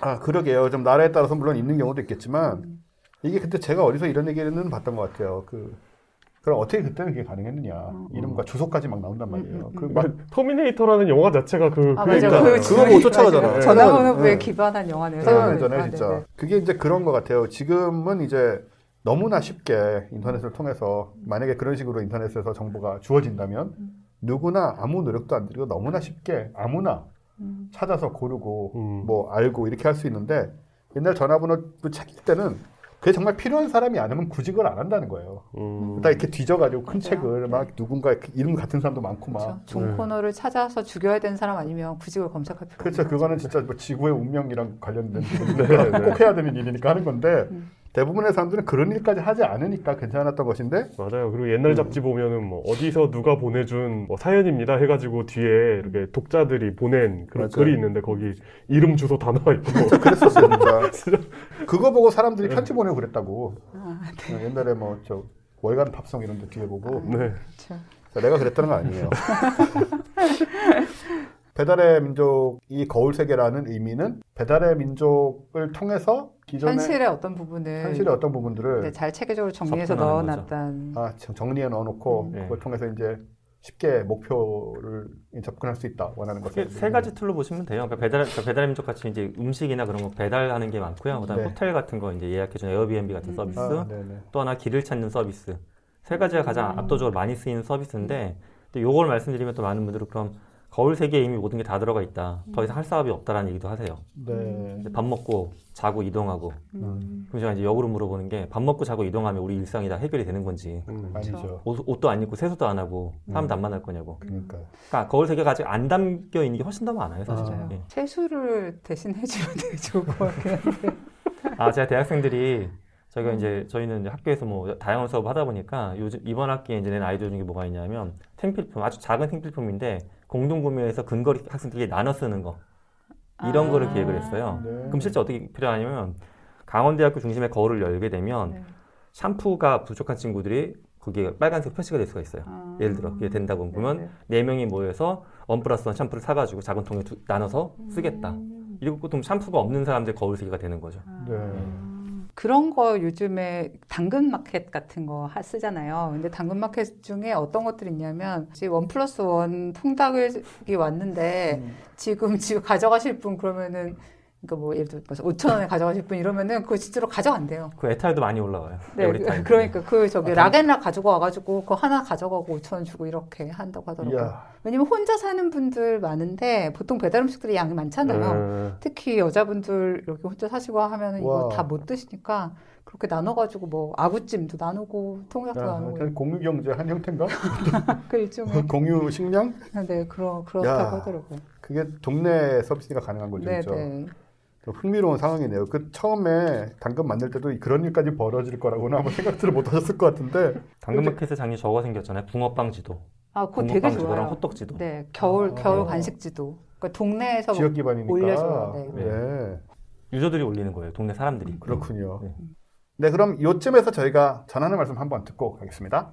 야야야 잘 들어봐 내가 오늘 버스를 탔는데 말이야 내 앞에 한 명 학생입니다. 두 명 학생입니다. 드디어 내가 딱 찍는데 글쎄 거북입니까? 어이가 없네 뻐근한 거북목, 구부정한 어깨, 뒤틀린 골반까지 바디로직 탱크탑과 타이즈로 자세 바로 잡으세요. 남녀노소 누구에게나 좋은 바디로직. 지금 소중한 분께 바른 자세를 선물하세요. 바디로직. 자, 바디로직. 오늘도 돌아온 바디로직. 제가 매번 이렇게 시작하는 바디로직 광고. 네. 앞으로도 영원할 바디로직. 앞으로도 영원, 영원. 영원. 영원. 중요한 건 영원. 이죠 아, 영원. 그렇군요. 영원이군요. 네. 그 바디로직 항상 저희가 공지할 때 보통은 저희 세탁 막 얘기하고 그렇죠. 이제 뭐 저희 회원과 콜라보 이벤트 얘기하고 했는데 네, 다 외우실 거예요, 이제. 네, 이제 이것의 뭐 목적은 어떤 세뇌 작용, 그렇죠. 머릿속에 이제 무의식 중에 이렇게 딱 네. 자리 잡게 하는. 근데 오늘은 약간 다른 내용이 있습니다. 오. 5월 가정의 달이지 않습니까? 예. 이제 한참 선물을 주고 받을 때, 네. 네, 그 제가 조카한테 뭘 사줄까 물어봤더니, 바디로직을 설마? 아, 아니요, 어몽어스 사달라고 하긴 했는데 그냥 사주면 어몽어스는 또 좋지 않을까 생각을 어몽어스가 뭐예요? 왜냐하면 어, 어몽, 어몽어스 게임이요. 아, 네. 게임 무슨 캐릭터 같은 거. 게임 무슨 게임이에요? 애들이 공부해야지. 어, 똑바로 앉아서 바디로직, 공부나 할. 거 있어요. 그래서 제가 어린이용 바디로직. 네, 어린이용 바디로직을 사줘야 되는 것이 아닌가 생각을 아, 좀 네. 하고 있었고요. 음, 가정의 달 이벤트는 세트 할인 플러스 쿠폰 하면 최대 38%까지 할인되는 오. 아주 획기적인 거의 혁명적인 그런 네. 할인 이벤트입니다. 야, 5월 오- 9일 일요일 까지 장혁명 쉽네요. 네. 야, 정말 5차 5차 산업혁명이네. 5차 상업혁명. 5차 산업혁명. 네. 우리 혀 우리 혁명 동지 네, 네, 바디로직과 혁명 동지 여러분을 뽑고 있습니다. 네, 네. 그래. 이걸 구입하시면 가입하실 수 있고요. 네, 아, 뭐 어디에 바디로직 가입해? 혁명? 정부에, 아, 네. 혁명 정부에. 아, 혁명 네. 정부에 네. 자, 사이트에 들어가서 보시면 좀 자세히 보실 수 있는데 베스트 제품들은 세트 할인에다가 25,000원 할인 쿠폰이 음. 음. 들어가고 그다음에 세트 할인 세트 제품은 세트 할인에다 15,000원 할인 쿠폰이 들어가고 네. 단품은 또 단품도 사시는 분들이 있잖아요. 그럼요. 물론 여러분들 걸 함께 사시는 경우가 훨씬 많겠지만 그리고 그걸 권장하지만요. 네네. 그래서 단품 구매하시는 분들도 마저 5,000원 할인 쿠폰을 제공을 해서 오. 평소에 아 이거 좀 약간 가족들에게 좀 사주고 싶었다. 네. 혹은 나도 좀 입어보고 싶은데 약간 가격이 부담됐다 하시는 분들은 이 기회에 5월 가정의 달 이벤트에 아, 네, 5월 9일까지 진행합니다. 네. 네, 이벤트에 맞춰서 구매를 하시는 것도 좋지 않을까 생각이 됩니다. 그리고 이 상황에다가 바디로직 과학과 사람들 콜라보 이벤트는 또 계속되고 있거든요. 기, 기존의 세례 이벤트. 네, 네, 기존의 세뇌 이벤트. 그러니까 저희 멤버십인 사람들 여러분이 바디로직에 회원 가입을 해주시면 추가 5% 할인에다가 생일 쿠폰 2만 원. 오. 그러니까 5월 초에 생일이 있는데다가 사람들인데다가 오, 어, 베스트 제품을 산다면 세트 할인에 2만 잠깐만 돈을 받고 물건을 사게 될 거 거의 같은데. 황급하다. 황급하다. 정말 혁명이네 이거야말로. 아, 네, 제 네. 6차 상업혁명이 여기서 아, 시작되네. 네, 그렇습니다. 네, 물론 이제 세부 쿠폰 등을 사용하는 기준은 뭐 약간 있긴 할 거예요, 아, 제 정. 그렇겠죠. 네, 네. 네, 그렇지만 아무튼 상당한 그 뭐랄까 특혜가 있으니 음. 네 서둘러 구매에 구매로 달려가 주시기 바랍니다. 네, 5월 9일 이전까지 이제 구매를 하시면 여러 가지 혜택을 동시에 받을 수 있다는 거꼭 네, 확인해 보시고요. 그다음에 또 후기가 있습니다. 네, 어마어마한 후기네요. 네 구매 후기입니다. 아, 혁명 동지의 수기. 아, 혁명 혁명 수기. 자세 혁명, 자세 혁명 바디로직의 네. 네, 혁명 동지께서. 혁명 동지께서 네. 네, 보내주셨습니다. 과학하고 앉아있는 광고 듣고 이 제품을 알게 됐다고. 오, 네. 저는 이걸 읽기 전에 제목을 보고 아 이분은 우리 청취자인 것 같다라고 생각했는데 보통 이제 구매 후기 쓰는데 이런 표현 잘 안 쓰는데 이분이 뭐라고 하시냐면 겨우 런닝인데 사, 자세를 바꿔준다고 약간 이, 이 저희. 탱크탑을 런닝 난닝구 아, 이런. 식으로 네, 표현하셔서 아 그렇습니다. 코드가 많네요. 네네. 그래서 그래서 우리 우리 청취자구나 생각했어요. 네. 거기 출연진 중 한 분이 자신 똑바로 누웠는데 동생이 왜 삐뚤게 누워 있냐고 해가지고 그거 다시 입고 누웠다는 얘기 제가 했었거든요. 제 그렇겠네요. 동생하고 있었던 얘기인데요. 그 이분이 비싸지만 속는 셈 치고 사봤다고. 음. 그런데 어, 효과가 굉장했다고 합니다. 네. 앞으로 구부정한 타입은 의식하지 않으면 걸을 때나 소변 볼 때 자동적으로 땅을 보면서 음. 아 그렇군요. 소변을 볼 때 땅을 보면서 할 정도로 구부정하면 되게 심각한 거 아닐까요? 아, 글쎄요. 음. 참 뭐 뭐라고 말해야 될지 모르겠네요. 네, 근데 이 바디로직을 입으면 딴 생각하면서 걷다가 문득 걷는 자세를 보면 등과 어깨, 어깨가 펴져 있다. 아, 오. 그러니까 제가 예전에 한번 얘기한 적 있었는데 그 등에다가 제가 자세가 꼬부러지면 자동으로 그 전기 자극 주는 거 산 적 있다 그랬잖아요. 아, 네, 네. 그렇죠. 네네. 근데 그 그것도 그걸 할 리가 없잖아. 아니 너무 너무 없어서 너무. 깜짝 놀라더라고. 네. 아, 못할 수 없어. 근데 그 가- 강아지 못 짖게 하는 그런 목걸이도 아, 사실 약간 그런 거 비슷한 효과고. 거죠. 예. 근데 그게 왜냐하면 내가 구부러져 있다는 걸 평소에 느끼지를 못하는 거예요. 그렇죠. 그렇기 때문에 그렇게 자극을 주면 된다는 게 되게 괜찮은 생각처럼 느껴졌었거든요. 음. 근데 바디로직을 입고 있으면 내가 아 자세하고 딱 느낄 때 보면 제가 자세가 똑바로 돼 있는 경우가 많아요. 오. 네, 그게 조금 이분도 마찬가지 얘기를 하시는 음. 것 같습니다. 어, 그렇지만 거북목이라 그런지 고개는 등과 어깨에 비해서는 뭐 효과가 덜했고요. 음. 이걸 하려면 이제 폴라티를 출시를 하셔야 될 것 같아요. 거북목 교정용 목까지. 폴라티. 네.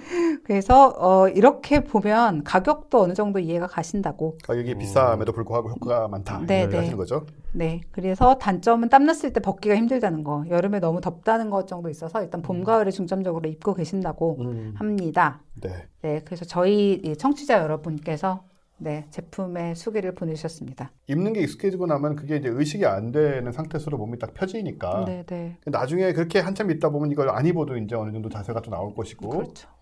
그리고 아까 근데 그건 사실이었어요 그때 얘기했던 똑바로 놓는데 동생이 삐뚤게 누워 있냐고 했다는 네, 거. 이거 되게 흔한 일이에요. 파트님도 아마 누구 아, 봐줄 위에서 사람 봤을 때 이렇게 네, 네, 네, 네, 아. 네. 음. 그, 그쵸. 그러니까 일자로 이렇게 침대하고, 한번 누워서, 편하게 누워서 침대 옆에 보면요.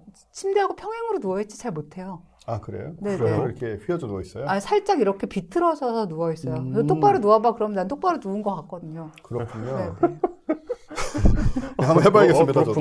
그렇구나. 네. 네, 그렇습니다. 바디로직은 뭐 여러 가지로 검증이 되고 있고 지금 네. 많은 분들이 이렇게 일을 써주고 계시지만 이번 5월 가정의 달 이벤트 음. 놓치지 마시고 반드시 한번 활용해 보시길 바라고요. 네, 저희 또 5차, 6차 산업혁명에 동참하시고 혁명 동지로서 건강한 육체와 네. 네, 혁명 바른, 정신을- 바른 허리. 바른 허리와 혁명 정신을 동시에 고양하는 그런 여러분이 됐으면 좋겠습니다. 네, 날씨가 좋아지면서 바디로직이 표어를 바꿨습니다. 네. 입고 걷자, 바디로직. 입고 걷자 바디로직. 네. 입고 갑시다 여러분.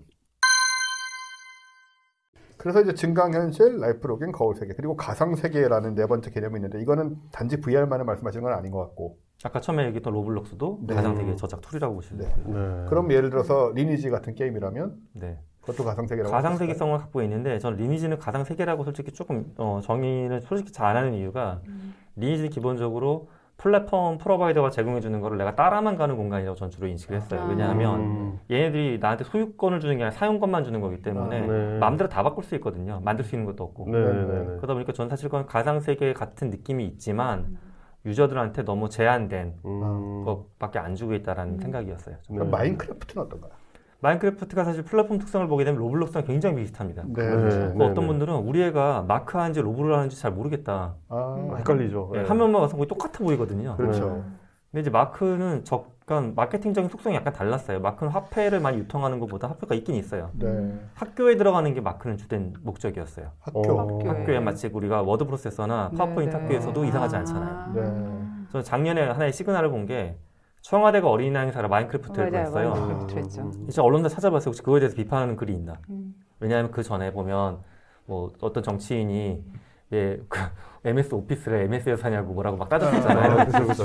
네. 그것처럼 청와대 행사인데 왜 MS를 아, 네. 생각하고 하냐라고 누가 뭐라고 하냐 봤더니 그런 건 전혀 없더라고요. 즉 음. 마크는 이미 약간 general한 교육 tool처럼 인식이 되기 시작한 거죠. 네. 마인크래프트가 네. 지금은 MS 소유죠. 예, 지금 네, 은 네. 원래가 맞아, 모, 맞아. 모장인가 뭐 그런 네, 회사였다가 맞아요, 맞아요. 맞아요. 원래 음. 스튜디오. 예. 네. 저도 마인크래프트 가끔씩 하고 뭐 나름 이제 거대한 도시까지는 아니라도 뭐 탑도 세워놓고 막 별의별 거 다 해놓긴 했는데 근데 이걸로 외국에서는 요즘 이 코로나 때문에 무슨 대학교를 만들고 있다 학생들이 예. 이런 얘기를 음. 봤거든요. 맞아요. 마크 안에 대학 만든 사례는 국내에도 좀 있습니다. 외국은 네. 전체 캠퍼스 옮긴 사례가 몇 군데 있고요. 오. 국내에서 보게 되면 올해 봄에 영, 영남대학교도 학생들이 학생회관 같은 거, 그러니까 강당 같은 거 그 안에 지어서 음. 자기네 스스로 입학시켰어요. 아직 마인크래프트. 불러다가 마크 안에서 입학식 되게 네. 잘했어요 근데 네, 아 좋다. 그 안에서 제가 마인크래프트를 함에도 불구하고 사실 그 안에서 수업을 하긴 조금 힘들 거라는 생각은 드는데요. 음. 입학식은 할 수 있을지. 몰라도. 음. 그럼 만약에 이런 플랫폼들이 더 발전을 해서 그 속에서 진짜 다양한 활동을 할 수 있다. 진짜 수업도 할 수 있고. 왜 그 페이스북의 그 스페이시즈 같은 서비스들 네네. 몇 년 전에 어떤 그런 건 이제 그런 식으로 또 마케팅을 했었잖아요. 네. 또 고글 쓰고 들어가 가지고 이제 선생이 학생이 선생한테 네. 물어보면은 그걸 또 밖에 있는 애들은 핸드폰으로도 이렇게 2D 네. 영상으로 볼 수가 있고 네. 이런 시스템을 만들었었는데 그런 식으로 학교가 아예 지금 요즘 상황이 또 이렇다 보니 아예 온라인화 돼서 지금 줌 같은 거 많이 하지만 또 네. 부족함을 말씀하시는 분들이 많이 네. 있으니까 그런 식으로 지금 운영이 되는 뭐 그런 데는 아직은 없을까요? 있습니다. 아, 그러니까 저희 클래스에도 그렇게 운영하는 게 있고요. 네. 그러니까 VR은 아직까지는 학생들이 device를 다 갖고 있는 것도 아니고 그렇죠. 두 시간 수업을 VR 수강하면 다 팬더가 될 거예요. 이게 아, 거의 멍이 네. 들 정도니까는 음. VR은 오히려 그런 목적이 잘 맞지 않고 가장 general하게 왜냐 device 환경도 다 좋은 게 아니거든요. 그래서 네네. 저는 수업에서 주로 쓰는 게 게더타운, 게더타운이라는 이제 만들어진 지 오래된 솔루션은 아닌데 음. 저 캘리포니아 쪽 그러니까 스타트업들이 많이 써요. 미국의 뭐 실리콘밸리 스타트업들이 재택근무할 때 많이 쓰는 도구인데 네.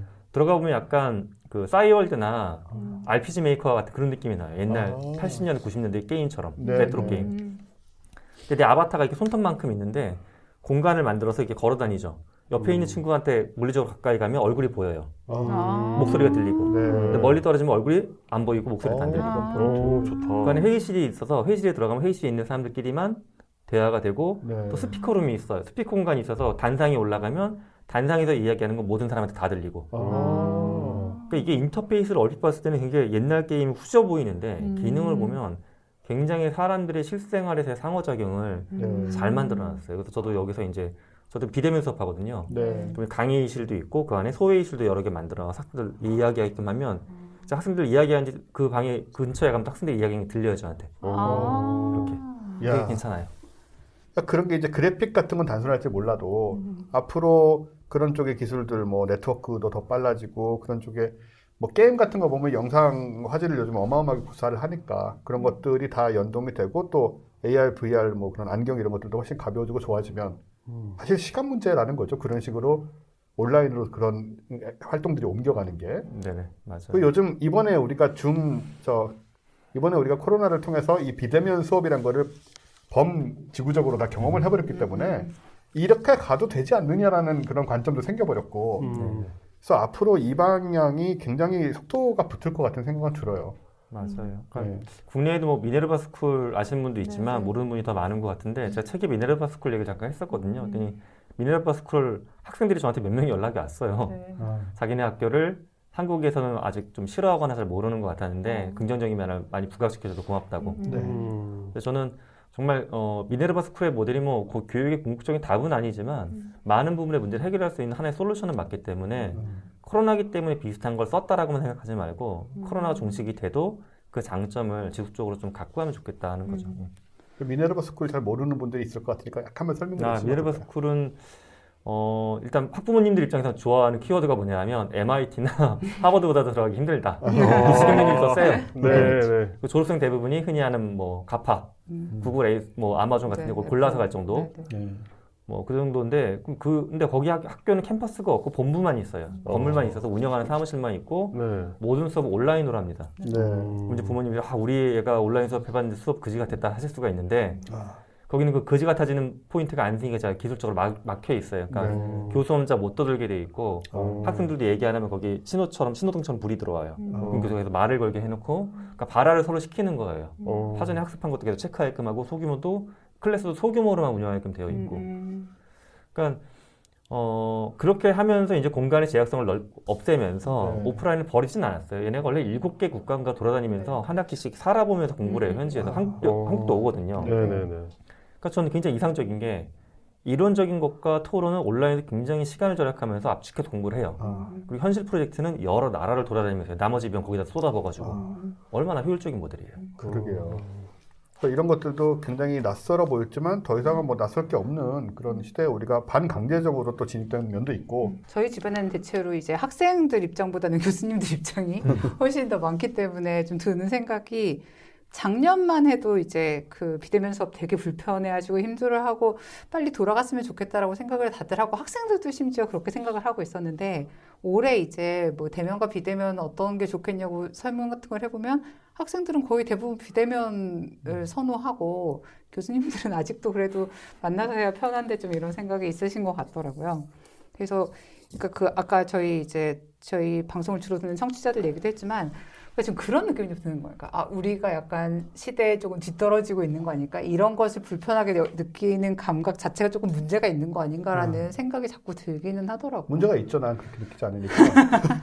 아니 저야말로 비대면의 인생을 살아온 사람이에요, 진짜. 음. 그렇죠. 아니, 왜냐하면 왔다 갔다. 할 때 소모되는 에너지를 세이브할 수 있으니까. 그런 것도 있고 저는 진짜 나다니는 걸 별로 안 좋아해요. 저 여행은 좋아하는데 그냥 일상적으로 다니는 거 있잖아요. 다녀야 되는 게또 다니고 또 다니고 이걸 굉장히 싫어하고 뭐 몸도 사실 좀 체력도 좀 떨어지기도 하고 원래가 아 근데 학생들이 비대면 선호하는 건 저는 이제 자취생이었잖아요. 자취생 입장에서 학교가 학교 대면 수업을 안 하면 일단 방을 뺄 거란 말이에요. 돈이 너무 많이 들어가니까. 음. 그래서 본가 내려가 있고 막 이럴 텐데 대면 수업 한다고 하면 막 올라와서 다시 방부터 돌아가야 알아봐야 되죠. 되고 막 돈도 들고 처음부터 시작하는데 그거 쉽지 않을 거예요. 아, 아. 네.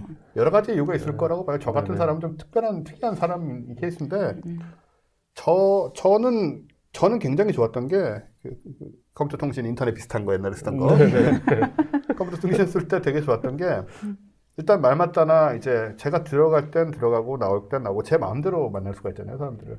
대화방 같은 게 항상 열려는 있지만 거기에 시간 맞춰 가서 만나야 되는 것도 아니고 누가 있으면 들어가서 놀면 되고 없으면 안 들어가면 되는 거고 혹은 기다리고 있으면 누가 들어오는 경우도 있고. 얽매이는 느낌 같은 게 훨씬 적다는 거. 그리고 통신사회에는 그런 특징이 있었어요. 그 바깥 세계에서는 불가능한 일들이 가능했는데 예를 들어서 제가 나우누리에 98년 이럴 때 20대 중후반 야자방에는 한참 놀았는데요. 1년 가까이 백수 상태에서 하루에 10시간 야자방에 1년 반 동안 하루에 야- 15시간씩 들어가 있었으니까 15시간씩 어. 반말을 하면서 노는 겁니까? 저는 20대 초반 애들하고 반말로 놀았어요, 거기서. 아, 그게 재밌나요? 클럽하우스의 원조군요. 아, 네. 클럽하우스의 정말. 네. 근데 되게 묘하죠. 굉장히 묘한데 여러 가지 조건이 맞아야 돼요. 야자방이라고 해서 그러니까 뭐 어, 그냥 어흠 이러면서 그냥 갑자기 들어오자마자 막 쌍욕하고 막 이런 게 아니고 네. 그냥 뭔가 그 설명하기 힘들어요. 근데 어떤 그런 조건이 맞는 방들이 있었어요. 생겨나는 음. 방들이. 그래서 그때 현실에서 이제 90년대 현실에서 28살, 29살 먹어가지고 21살하고 어떻게 반말하고 지나겠어요.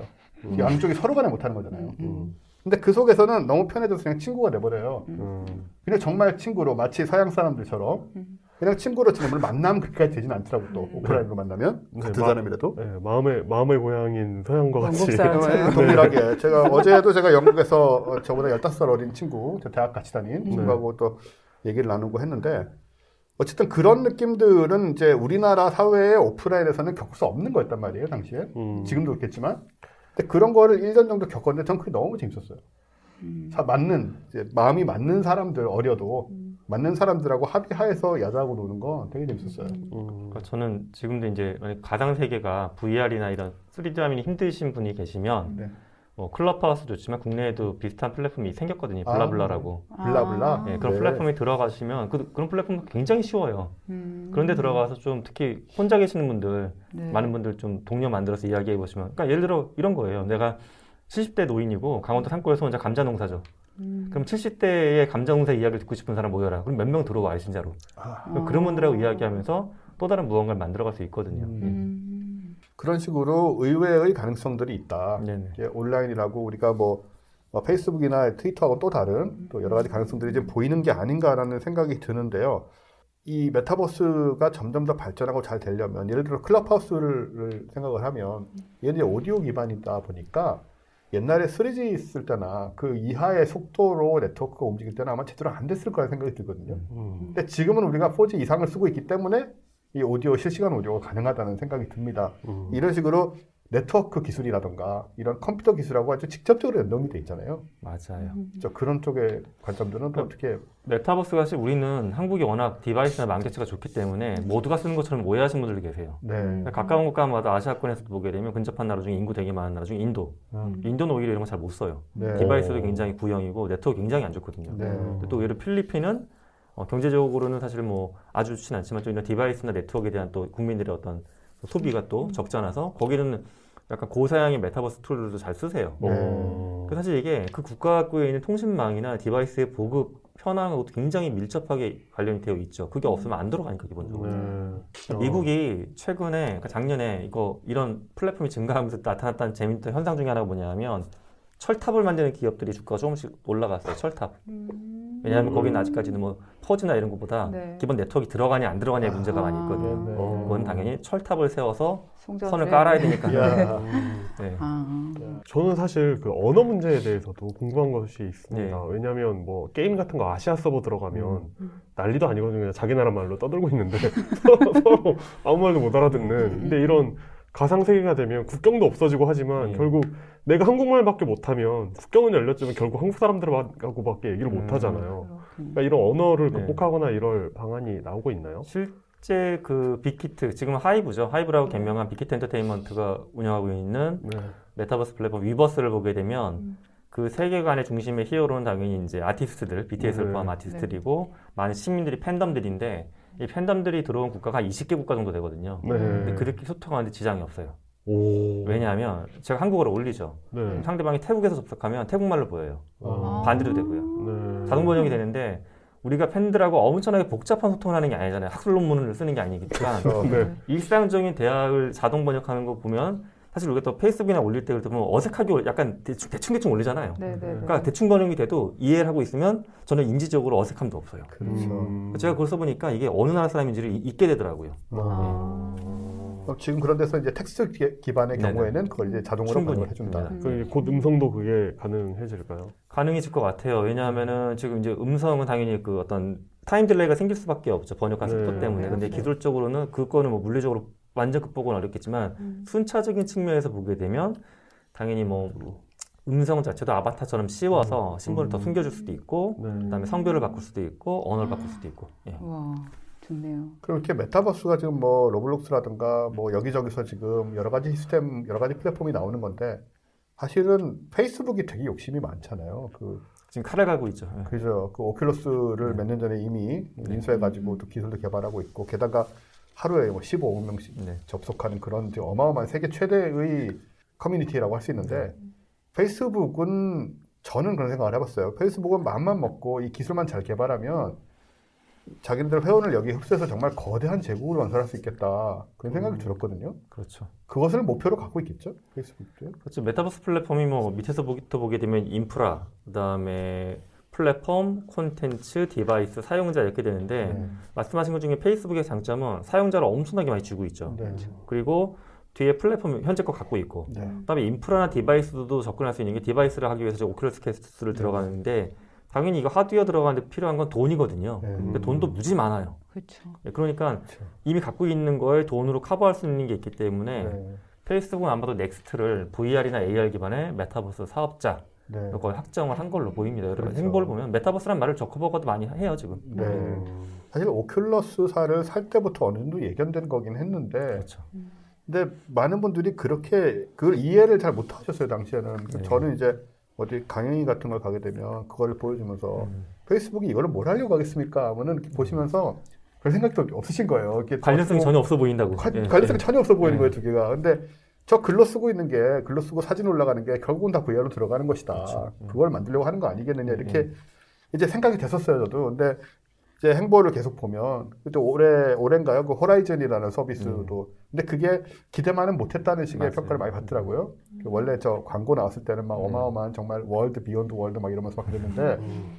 막상 뚜껑을 열어보니 그 정도는 아니었다고 하지만 왜, 왜요? 약간 이런 느낌이 드는 거죠. 그 네. 왜 우리는 그렇게까지 필요로 할까 그런 세계를. 이것도 약간 역시 저희가 나이 든 사람들이기 때문이겠죠. 난 안 그렇다니까 아, 네, 알겠어요. 파토님 빼고. 나는 정신만은 젊어요. 마음만은 아. 10대 이런 얘기. 이런 말 하는 게 늙은 얘기잖아, 그치? 아, 네. 맞죠. 이런 이런 말, 확실하죠. 예, 이런 말을 하는 사람 중에 젊은 사람은 없죠. 아 어른이 되고 싶다 막 이런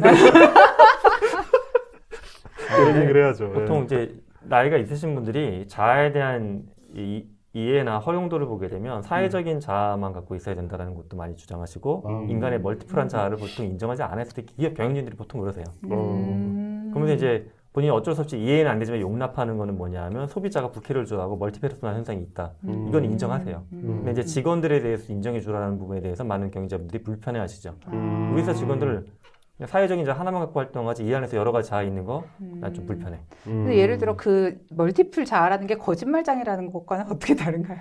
어 다르죠. 네. 거짓말쟁이는 내가 여, 그러니까 이, 내가 갖고 있는 속성을 숨기고 뒤집는 거고요. 멀티플하다는 건 원래 보여주지 않는 거예요. 내 안에 있는 건데 안 보여줬던 건데 보여주기 시작하는 거고요. 음. 음. 그러니까 가족을 대할 때 나와 친구를 대할 때 나와 뭐 네. 직장에서 나가다 다르듯이 맞아요. 저 약간 지금 생각나는 게 예전에 그 인터넷 비슷한 PC통신 할 때 그렇게 애들이 거짓말을 했잖아요. 아, 근데 장난 아니었지. 무슨 거짓말을 해요? 아, 그러니까 뭐 야- 약간 자기가 막 약간 초미녀라고 한다든지 뭐 어, 네, 자기는 남자가 집에 여자인 척 하는 경우 되게 많았고. 네, 그런 어. 그런 것도 많고 그러고 뭐 이제 남자가 뭐 자기 뭐 키가 뭐 180이 넘는다고 한다든지 약간 이런 거 뭐다 네. 서울대 나오고 뭐 다 약간 이런 식으로 자기를 되게 이렇게 좋게 보이게 할 수 있는 몇 가지 그런 뭐랄까 코드들을 다 자기 걸로 만들고 싶어하는. 면이 있죠. 그러니까 아바타 생성할 때 보면 키 작은 분들은 키 큰 아바타를 골라요 주로. 어. 네. 음, 그러니까 이 아바타라는 속성이 나의 개성을 보여주기도 하지만 내가 부족한 게 투영되기도 해요. 그렇죠. 근- 근데 이제 우리가 굳이 말하자면 그런 것들을 가지고 소통한, 그러니까 real world를 정말 완전히 지워버릴 수 네. 있으면 거짓말을 할 필요도 없죠. 내가 실제 세상에서 어떤 사람인지 말할 필요가 없는데 음. 우리가 그 인터넷 비슷한 거 하던 시절에는 이 real world의 백그라운드 누구나 다 인지하고 있었거든요. 그러니까 저 사람은 지금 어떤 사람의 어떤 부분이 나랑 소통하고 있는 거다라는 걸 다 의식을 하고 있기 때문에 그 거짓말을 또 되게 사람들한테 하고 싶게 만드는 그런 플랫폼이라는 생각도 좀 들긴 했었어요 그때. 그리고 익명성이 굉장히 강했고 그렇죠. 그 real world에 대해서 거짓말들을 했죠. 그러니까요. 예. 내가 real world에서 이런 사람이다 에, 에, 하고 에. 거짓말을 막 하고 불치병 이런 애들 진짜 네, 많고 굉장히 많았고 드라마틱한 그런 얘기들. 진짜 웃긴? 애들 많았는데. 아, 네. 진짜요? 지금은 이제 그랬다가는 사방으로 검증이 들어오기 때문에 사실 지금 사실 네, 한계가 그렇죠. 그런 그럼에도 불구하고 그런 사람들이 있지만 네. 최근에도 제가 몇 년 전에 한번 겪긴 했는데 어, 그런 진짜요? 사람들이 있지만 네. 전에만큼 쉽게 할 수 없고 이제 쉽게 탄로나는 예, 그런 상황들이 이제 많이 돼 있긴 한데 한편으로는 이제 이런 거 있잖아요. 그러니까 real world에 대해서 내가 거짓말을 지어내지 않는 한 음. 메타버스 안에 들어가서는 사실 뭘로 살아도 상관이 없다. 음. real world에 대한 거짓말만 하지 않으면 음. 그렇잖아요. 그렇지 않나요? 저는 그렇게 생각하거든요. 음. 그 속에서는 그냥 그 속의 존재로 살면 그만이에요. 그 속에서 바깥에서 연계돼가지고 뭘 하질 않으면 되는 거지. 그 지난주 음. 지난번에 곽재희 작가님 나와가지고 그 라이브에서 그거 했었잖아요. 그 SF 워크샵 했었잖아요. 네네. 거기에서 이제 시청자분께서 내주신 그 것 중에 하나가 음. 게임을 하면 이 사람이 게임 플레이와 이게 이 사람이 했던 뭐 음성 채팅이나 채팅 같은 게 로그로 남잖아요. 음, 음, 이걸로 이 사람의 자아를 재구성하면 어떨까 이런 얘기 있었거든요. 음. 아, 근데 이- 그러면은 뭔가 이 사람의 전체가 아니라 이 사람의 어떤 게임 속 자아가 그렇겠죠. 아, 네, 네. 어, 네. 그 실제 환원되는 그 뭐지 실제로 인공지능으로 요즘에 면접 같은 거 하는데 그거 어떤 식으로 하냐면 무슨 게임 시키더라고요 애들한테. 진짜요? 그러니까 왜냐면 이 풍선을 누를 때마다 풍선이 커지는데 풍선이 가장 커 크게 유지하는 사 많이 유지하는 사람들이 많은 돈을 버는 거예요. 그럼 네. 이제 어떤 사람은 이거를 계속 눌러서 터지기 직전까지 음. 잘 유지를 하고 그러다 몇 개 터트리는 식으로 하면서 돈을 쌓고 어떤 사람들은 적정한 수준에서 이걸 갖다 계속 중간 사이즈로 많이 만드는 거를 선택을 하는데 네. 그거에 따라서 예를 들어서 그 사람이 얘는 이게 위험을 회피하는 타입이다. 음. 도전을 좋아하는 타입이다. 이렇게 해서 만약에 이제 이 진짜요? 사람이 들어가려고 하는 무슨 기획팀에 어. 상위 20% 성과자들의 성향을 보는 거야. 어. 그래서 맞춰서 아 이런 일을 하려면 이런 직무를 하려면 이런 게임 성향인 사람이 낫겠다. 약간 이렇게 판단을 한다고 하더라고요. 어. 마치 블랙잭을 시키는 것 같은 거네. 어, 진짜 아 그러네. 일종의 네, 그런 거죠. 네. 숫자를 넘어가면 꽝이고 그냥 음. 최대한 그 숫자에 근접하도록 네 네 네. 전 그런 거 생각했어요. 같은 팀에 한 사람을 trolling 시킨 다음에 이 사람이 욕을 어떻게 하는가 이런 거. 인성을 파악하는 거. 좀 그거의 반칙 아닙니까? 운전하고 게임할 때 욕하는 자아는 제가 그런가요? 아닌데요. 네네. 그래서 그런 생각도 들어요. 제가 좀 급진적인지 모르겠지만 예를 들어서 메타버스 속에서만 산다고 생각을 하면 그 사람이 남자든 여자든 남자인 척 여자인 척 하든 무슨 상관이냐는 거죠. 밖에서 오. 사람하고 안 만나면 그만이에요. 오. 메타버스 속에서 내가 여자 제가 할 생각은 없어요. 실은 네네, 얘기하지만 네네. 할 생각은 없지만 제가 그 세계 속에서 여자의 자아를 가지고 여성의 자아를 가지고 여성의 행- 마음을 가지고 살 수 있다면 바깥 세상에서 이 저기서 저를 사랑하는 저 남자하고 바깥 세상에서 만나서 관계만 안 만들면 그만이잖아요. 또, 또 듣고 보니 그런 것 같기도 한데. 네. 네. 이제 나오니까 문제가 되는 거예요. 나와서 결국 우리 만나야 되지 않을까 뭐 이러기 시작하면 이제 그렇죠. 아니에요. 그러다 보면 너 거짓말쟁이가 되지만 처음부터 합의를 하고 우리 그럼- 이 속에서만 만나는 거라고 아, 지금, 하고 지금 나가려고 나가고 있는데 교통사고가 나서 100만 원만 보내줘. 뭐. 이렇게. 이제 이게 진짜, 이- 이런 사기, 나가러 가는데. 네, 이런 사기가 있잖아요. 저는 이제 범죄죠. 사실은 뭐 네. 그런 식으로 뭐 많이 어, 문제가 되긴 하겠지만 네. 그런 기, 진짜 기본적으로 이게 그 아주 근본적인 면으로 따지면 저는 그런 생각도 가능할 수 있다라고 좀 보거든요. 저 예전에 음. 그 루다하고 채팅하는 거 이루다 유행- 이루다하고- 성 붙여주세요. 네. 누군지 모르니까. 네, 이루다하고 채팅하는 거 유행했을 때 제가 그게 걔가 얼- 어디까지 대응을 하는지 보려고 우리 마- 만날까 이런 거예요. 했더니 걔가 그래 이런 거예요. 네. 그래서 몇 시, 그때가 뭐 한 일요일에 한낮 1시 정도 3시까지 어, 3시까지 만날까 그랬더니 걔가 음 그러는 거예요. 그래서 이게 어쩌려고 이러나 그게 싶어가지고 네. 어디에서 봐 그랬더니 너네 버스 정류장 앞에 롯데리아에서 보자 이런 식으로 야 말하는 거예요. 구체적이다. 진짜로? 어, 근데 실제로 롯데리아, 맥도날드인지 롯데리아인지 그랬는데 아, 전철역 앞에 롯데리아에서 보자고 해- 하- 한 거예요. 그래서 네. 근데 실제로 있, 있어요. 그 근처에 롯데리아가. 어제 많으니까. 예, 왜냐면 막 많으니까 여기저기에. 네. 그러고서는 이제 근데 이제 3시 당연히 저 나가진 않았죠. 근데 네. 3시 반쯤에 저 이렇게 문자를 보내가 다시 채팅을 해서 갈구는 거예요. 제가 야, 너 왜 안 나와? 지금 어디야? 했더니 어, 미안. 지금 바로 갈게. 머리 감느라고 늦었어. 이러는 거예요, 얘가. 어, 그렇게 4시 반까지 지하철역이야 막 이러면서 계속 안 나오고 있는 거예요. 그래서 야, 너 어쩌려고 이래? 나 갈려 했더니 너는 뭐 그런 거 가지고 화를 내냐 이러면서 얘가 화 먼저 내더라고요. 야, 너 되게 현실적이다. 그런 그러더니 사람도 얼마든지 있거든. 아, 네. 그래서 돈 지금 보낼게요, 내일 보낼게요. 하면 계속 안 보내는 사람도 있는데. 그거 대단하다. 나 그, 아, 그- 걔랑, 걔랑 세 마디 나눠보고, 야, 장난하냐? 했더니 되게 밝게 봤던데요. 막, 어, 그래, 어, 뭐, 장난이야. 장난이야. 어. 네. 네. 그래서 그런 생각이 들어요. 저 제가 얘기하는 건 뭐였냐면 이 메타버스라는 것이 두꺼워지고 강력해질수록 그 속의 세상에만 통용되는 윤리와 문화와 막 경제뿐만 아니고 정치, 사회 이런 여러 가지들이 생겨날 것 같은데 아무래도 교수님께서는 이걸 계속 들여다보시다 보니까 이게 긍정적인 가능성과 또는 위험성 이런 것들이 공존하고 있다는 것들을 좀 많이 느끼실 것 같은데 음. 어떻게 보고 계십니까 전반적으로? 예를 들어 지금 말씀하신 인공지능 부분만 봐도 인공지능이 우리가 현실에서 만났던 것들은 집에 있는 인공지능 스피커나 핸드폰에 있는 쉬리 정도였는데 네. 음. 그게 어떤 존재하는 모습으로 등장하는 공간이 메타버스거든요. 네. 이름도 있고 얼굴도 있고 움직이기도 하고 대화도 음. 되고. 그러니까 인공지능이랑 게 가까워진 공간이 메타버스인데 메타버스에서 그럼 만약에 2017년도에 만들어졌던 그 아슐로마 조약 같은 23가지가 지켜지고 있느냐 메- 인공지능의 윤리와 관련된 네, 거 네. 음. 별로 그런 거 없거든요. 그렇죠. 그냥 신기하기만 하면 돼요. 사람 비슷하기만 하면 되고 음. 만든 이도 별로 신경을 안 쓰고 정부에서는 당연히 모르고 일반인들도 그렇게 가볍게 장난치는 것도 있지만 굉장히 공격적이거나 비윤리적으로 그 음. 존재를 대하면서 어, 맞아요. 여러 가지 그렇게 하잖아요. 그러더라고요. 하고 음. 그렇기 때문에 사실은 어, 메타버스의 기술적인 진보 속도보다 우리가 사회적으로나 철학적으로는 더 준비가 훨씬 안 돼 있는 거죠. 그 부분이 더 중요한 것 같아요. 그래서 음. 제가 저 정부에 있는 분들 만나게 되면 정부에 있는 분들은 이제 어떤 공약적인 거 다음 선거를 위해서 음. 어떤 기술에 내가 테크놀로지 투자했다 이런 걸 자꾸 음. 보여주고 싶어 하시는데 저는 기술만 갖으면 지금 더안 좋아질 거다 오히려 음. 어, 철학이나 심리나 사람의 마음과 관련된 연구를 더 해야 될 것 같다. 근데 그 부분 별로 재미없어 하시죠. 그렇죠. 그런 거 하다 보면 고루하고 산업화되지 않았다는 쪽은 또 음. 사람들이 볼 것 같다고. 아. 메타버스 산업 특구 40만 평 개발 이런 거. 메타버스. 어, 이거 얘기했잖아 요. 지난번에 특히 그 서울시 후보 중에 네. 메타버스 특구 지정한 분 있었잖아요. 아, 진짜요? 아, 알았다. 저- 저희 동네가 아니어가지고 관심이 없었더니. 어, 아, 경기도라. 진짜요? 네. 떨어진 후보였는데 네. 당연히 그- 그렇죠. 네. 아, 그냥, 그냥, 그냥 농담을 한 거였는데, 그냥 음. 진짜로 나오는 거예요. 뭐 40만 평 이런 식은 아니었겠지만 네, 네. 아, 그리고 최근에 저한테 연락 온 정치인들이 좀 있으세요. 어, 아, 그 뭐, 메타버스 관련된 뭘 바라시는. 거죠, 그런 분들은?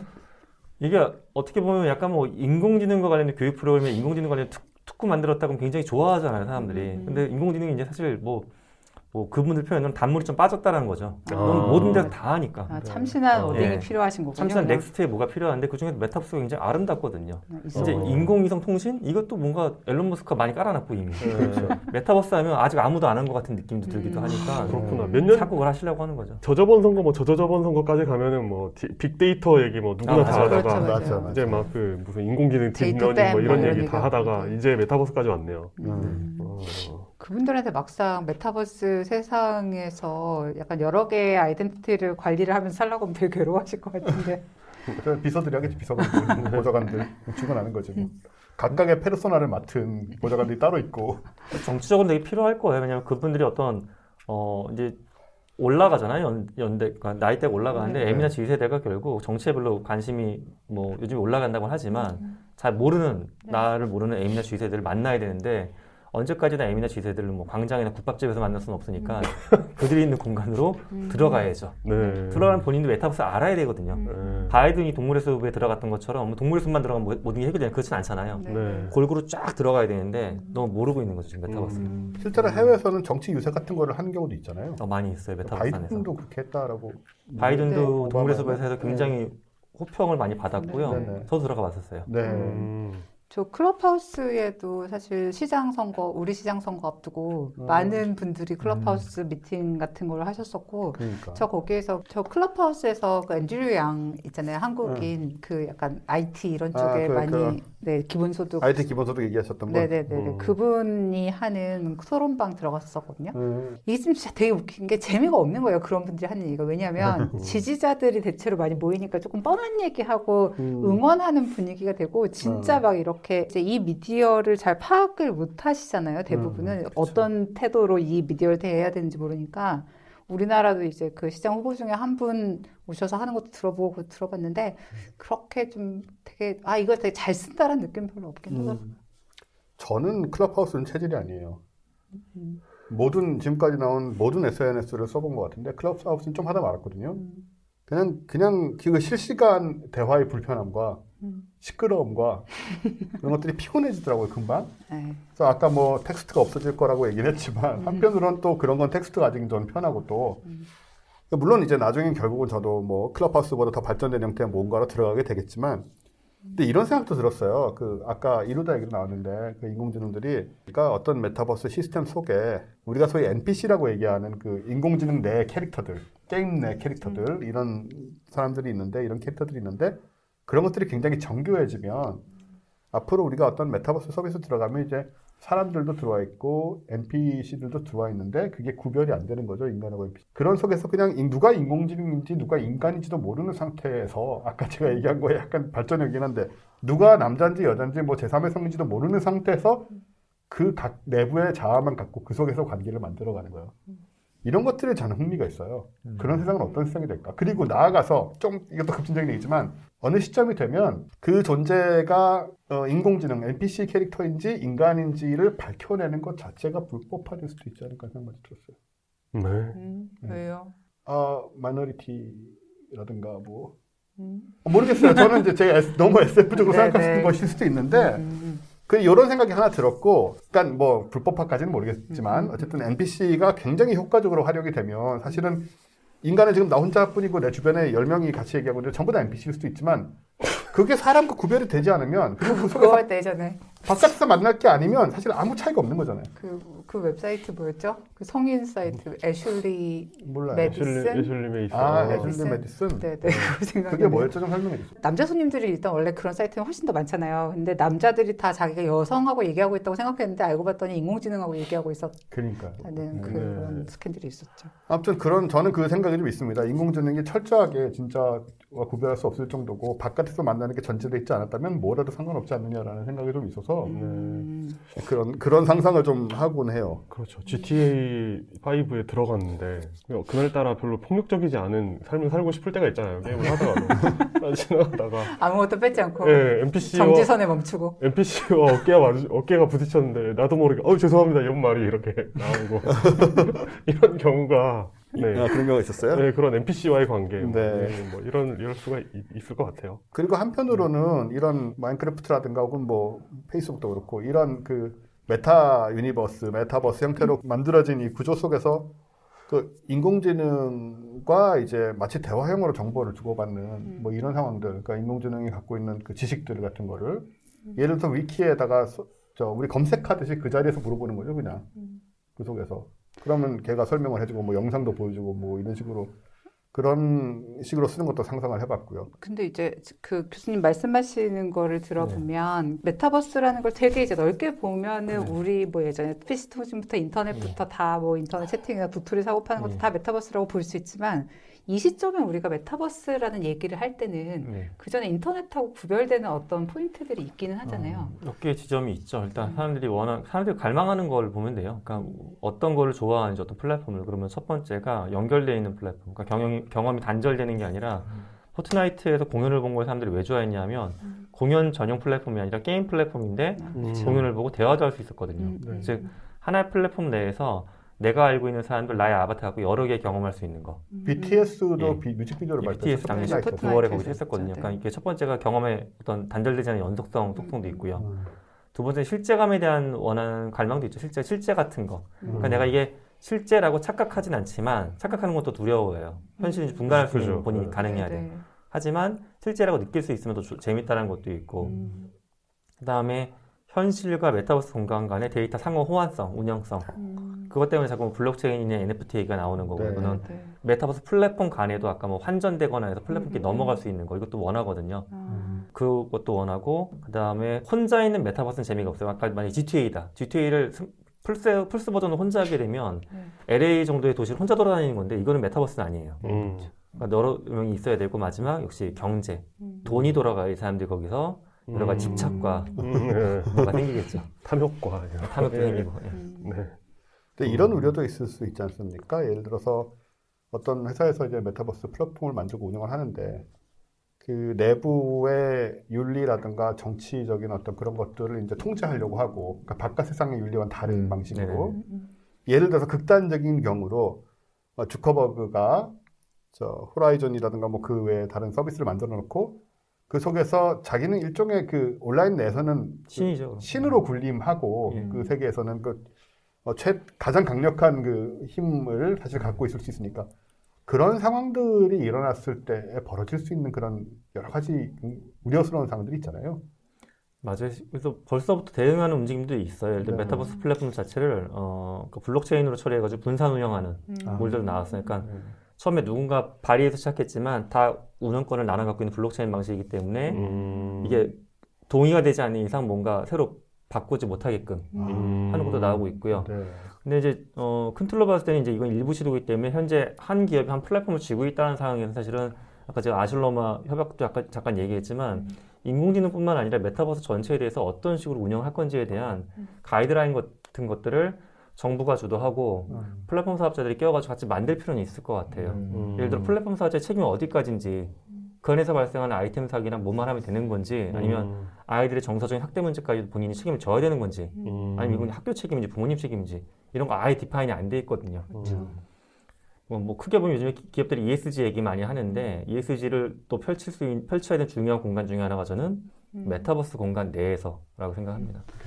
사실 그 페이스북이나 뭐 구글 같은 이제 일종의 어떤 특히 정치 관련해서는 뉴스 사이트로 기능을 많이 하고 그렇죠. 있는데도 뭐 가판대가 신문 내용에 대해서 책임지지 않는다라는 말하자면 논리로 지금 그걸 음. 피해가고 있잖아요. 계속 그런 단속이나 말하자면 뭐랄까 규제 같은 걸. 음. 근데 이제 이게 정말로 세상을 움직이는 논리까지 가면 좀 적극적으로 다시 검토를 해야 되지 않을까 싶은 생각이 들기는 해요. 지금 콘텐츠 만들 때도 뭐 타인의 저작권을 침해, 침해하지 않는다. 음. 뭐 음란하거나 그런 거 아니면 된다. 뭐 정치적인 성향이 없는데 몇 가지 가이드라인만 있는데 이 가이드라인만 거기서 만든 물건들이 정말 괜찮은지에 대해서는 좀, 좀 의문점이 들 때가 있거든요. 음. 뭐 예를 들어 이런 거 있잖아요. 메타버스 내에서 특정 메타버스 내에서 규모가 어느 정도 되면 예를 들어서 그 오프라인에 내가 뭐 시장 선거에 나왔다, 혹은 뭐 대통령 선거에 나왔다 심지어. 근데 그 메타버스 내에서만 사용할 수 있는 어떤 뭐 땅이라든가 예를 들어서 여러 시스템마다 다를 테니까요.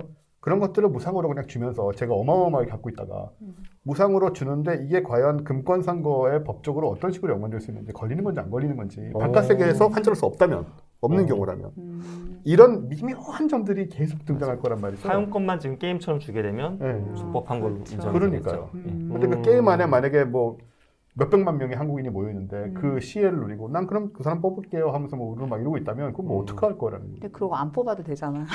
하지만은 효과는 있지 거짓말 할 수는 있지만 네, 효과는 네. 금권 선거는 원래 그런 거잖아요. 그러니까 뭐 아, 예를 그렇죠. 들어 제 예, 제 고등학교 때 제 친구 하나가 이제 그 가- 다니는 PC방에서 성을 먹은 적이 있거든요. 뭐 했다고? 그러니까 성을 성을 차지했던 성- 그러니까 리니지에서 리니지에서 네네네네.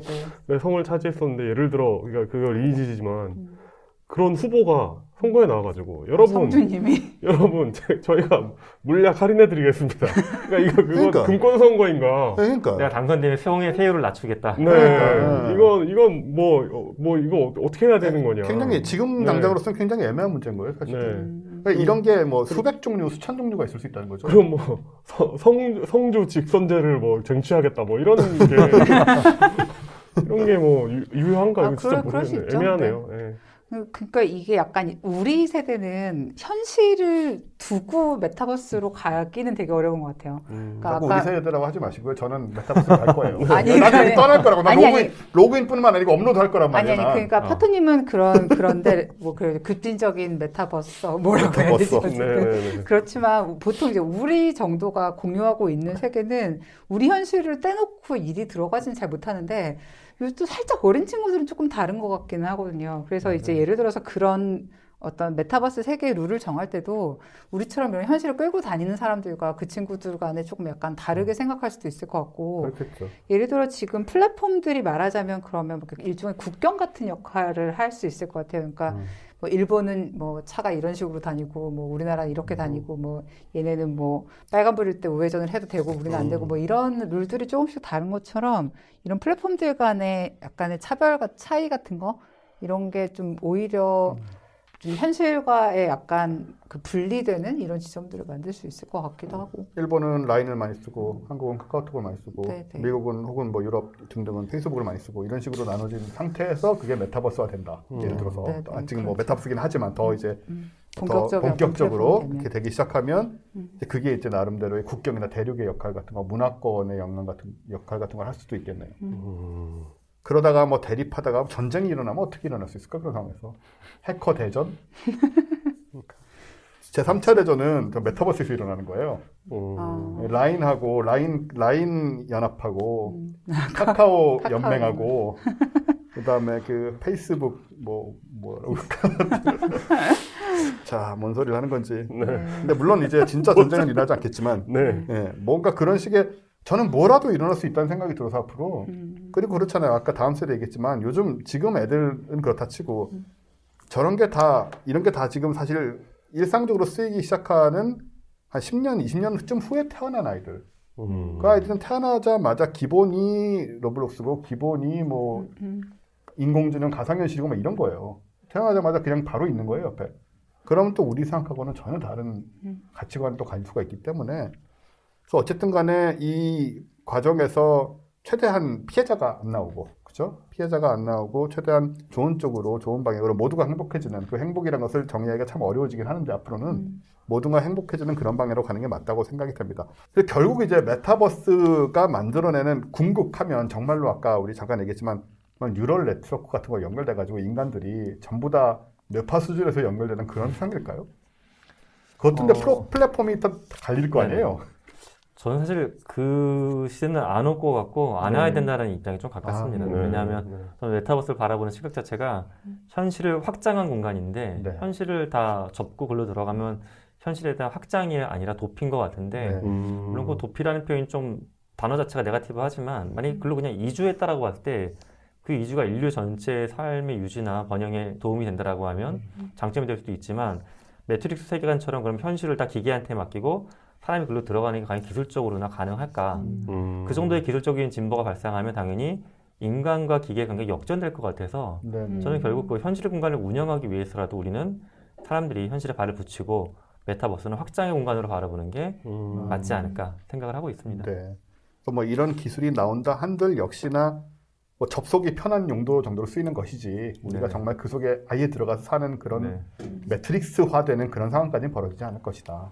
접속이 되는 순간 사실은 내가 편리한 점도 있지만 내가 갖고 있는 수많은 감정과 관련 정보까지 다 실시간으로 긁어가는 건데 있죠. 과연 거기서 이제 첩, 겹겹이 수많은 보안과 프라이버시에 대한 보안 장치가 있다 쳐도 네.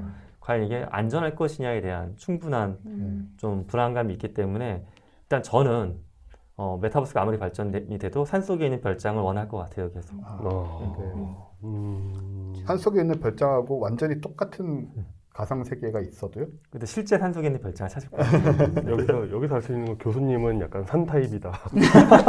바다보다는 산이신 아, 타입이다. 원래 그 심리 무슨 들어보는 소개팅 하는 거 아니에요?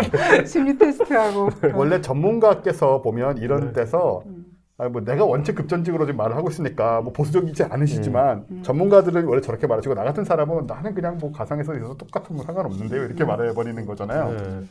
근데 여하튼 이게 좀 앞으로 얼마 전까지만 해도 SF에서 다룬 주제였다면 이제 정말로 논의가 되는 상황. 그리고 실제로 돈이 왔다 갔다 하고 어마어마한 금액이 왔다 갔다 하고 사람들이 시간과 노력을 쏟아붓는 그런 세계가 이제 구- 구성되고 있는 거기 때문에 그런 부분에서는 이제는 정말 그 인문 사회적인 관점에서도 많이 접근해야 될 주제고 그래서 저이 지난번에 NFT 얘기할 때도 살짝 그런 생각이 조금 들었었는데, 그러니까 이제 이 화폐라는 것의 본질에 대해서 사람들이 음, 좀 뭔가 약간 눈치채고 있다는 느낌 같은 거. 음. 그러니까 이것도 그냥 약속, 우리가 쓰고 있는 화폐도 그냥 약속일 뿐이고, 약속이 없으면 이건 아무것도 아니고, 네. 그렇기 때문에 이제 가상 세계의 도토리나 내가 지금 쓰고 있는 화폐나 기본적으로 크게 다른 게 아니다라는 눈치 같은 거를 조금 네. 생긴 게 아닌가라는 느낌이 좀 들어요. 음. 그러게요. 사실은 그 우리가 태어날 때부터 화폐를 쓰다 보니까 음. 당연히 이제 화폐란 것은 그 종이 이걸 그냥 같이 음. 이렇게 생각하기 쉽지만 이제 어느 정도 나이가 들고 혹은 뭐 이것저것 공부하다 보면은 이게 꼭 그런 게 아니라는 걸 사실 눈치를 좀 채가는 과정들이 있잖아요.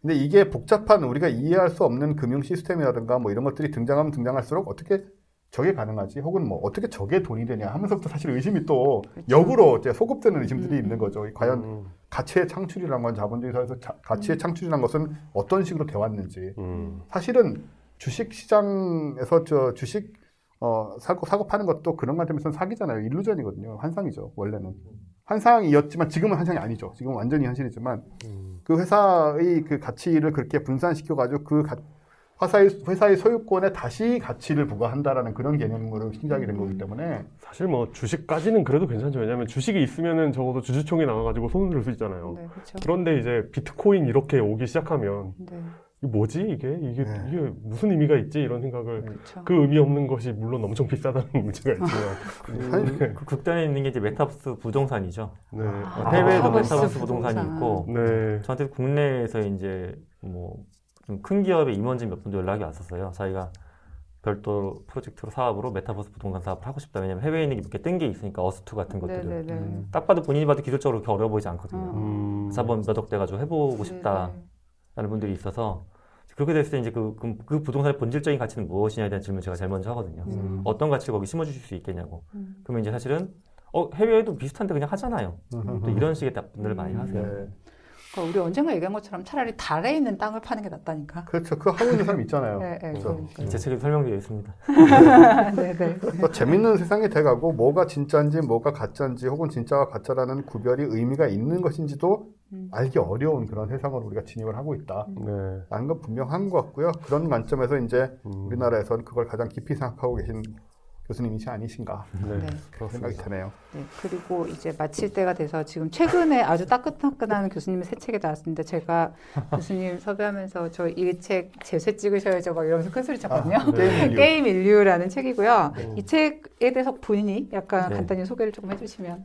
전작인 메타버스는 메타버스 위주로 설명하면서 그 게임이 어떤 관련이 있는지를 보여드렸다고 하면 음. 어, 게임 인류는 게임을 중심으로 놓고서 게임을 즐겼던 세대나 게임을 만들었던 세대가 메타버스에서 어떤 가능성을 보여줄지 아, 좀 그걸 뒤집어서 설명한 책이고 네. 2주 정도 진- 됐는데 지금 재쇄 2쇄 찍었습니다. 아. 그렇군요. 네. 네, 기쁘네요. 저도 와. 기술 같은 거 강의 가끔씩 할 때는 꼭 게임을 하라고 얘기를 드려요. 네. 이제 40대, 50대들한테도 네.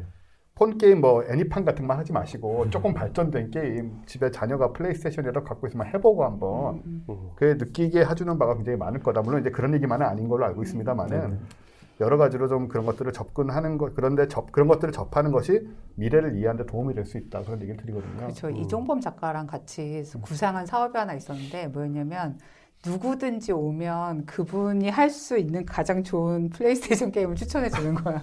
어떤 아. 게임에 아무리 관심이 없거나 뭐 음. 맨날 애니팡만 하는 분마저도 플레이스테이션은 할 게 있다. 이런 아, 게임 코디네이터 네, 일종의 이런. 플레이스테이션도 포함해서 그 coordinating 해서 판매하는 거죠. 아니, 그렇게 해서 약간 부가가치 좀 붙여가지고. 아니 그런 건 아닌데 플레이스테이션이 저희를 고용해 주거나 저희한테 광고를 주면 되게 좋죠. 아 이거 지금 고용한 좀, 이걸 지금 구상한 사업이라고 얘기를 하는 거예요. 네네. 난 무슨 정보민데 좀 진지한 줄 알았더니 네. 아, 네. 정보 정범이도 마찬가지구나. 네. 게임 인류 표지를 보면 생각하는 사람이 그 이거 그 아, VR. VR 안경을 네, 쓰고 있는 걸 그렇죠. 볼수 있는데 네. 네. 게임을 하더라도 운동을 해야 되는구나 이런 걸 깨닫게 되는 아, 이 사람 근육이 근육 근육량이 많네요. 이게 띵커 치고는 너무 근육량이 많아 정말. 네. 근데 요즘 참, VR 그러니까 통해서 운동할 수 있는 것도 많으니까. 생각을 하더라도 3대 500을 치고 생각을 해라. 3대 500보다 치고 생각해라. 뭐 이런 대비해서 항상 네. VR 할 때도 많이 움직이시고 네. VR 게임은 사실 움직일 수 있는 게 되게 많아요. 근데 교수님 모셔놓고 너무 우리 아, 예, 그러니까. 쓸데없는 말 많이 하는 것 같아. 네.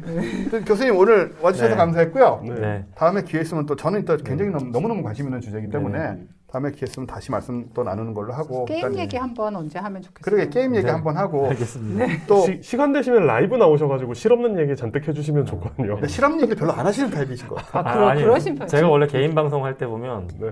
제가 학생들 2, 300명 저희 실시간 수업을 해요.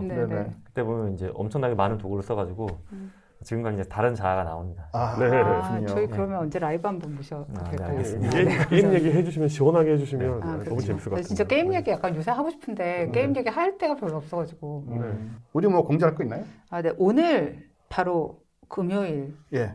업데이트 되는 그날 네. 저녁 8시에 저희 유튜브 채널에서 아. 물리학회 대중과학 행사를 아, 합니다. 네네 그렇죠. 음. 나 혼자 푼다 물리편. 네네. 오, 나 혼자 푼다. 네, 포스터 그에 그 원래 강아지가 있었는데 그걸 고양이 두 마리 죽은 고양이 산 고양이로 바꿔놨거든요. 아, 저희 박민주 과장님이 아, 네.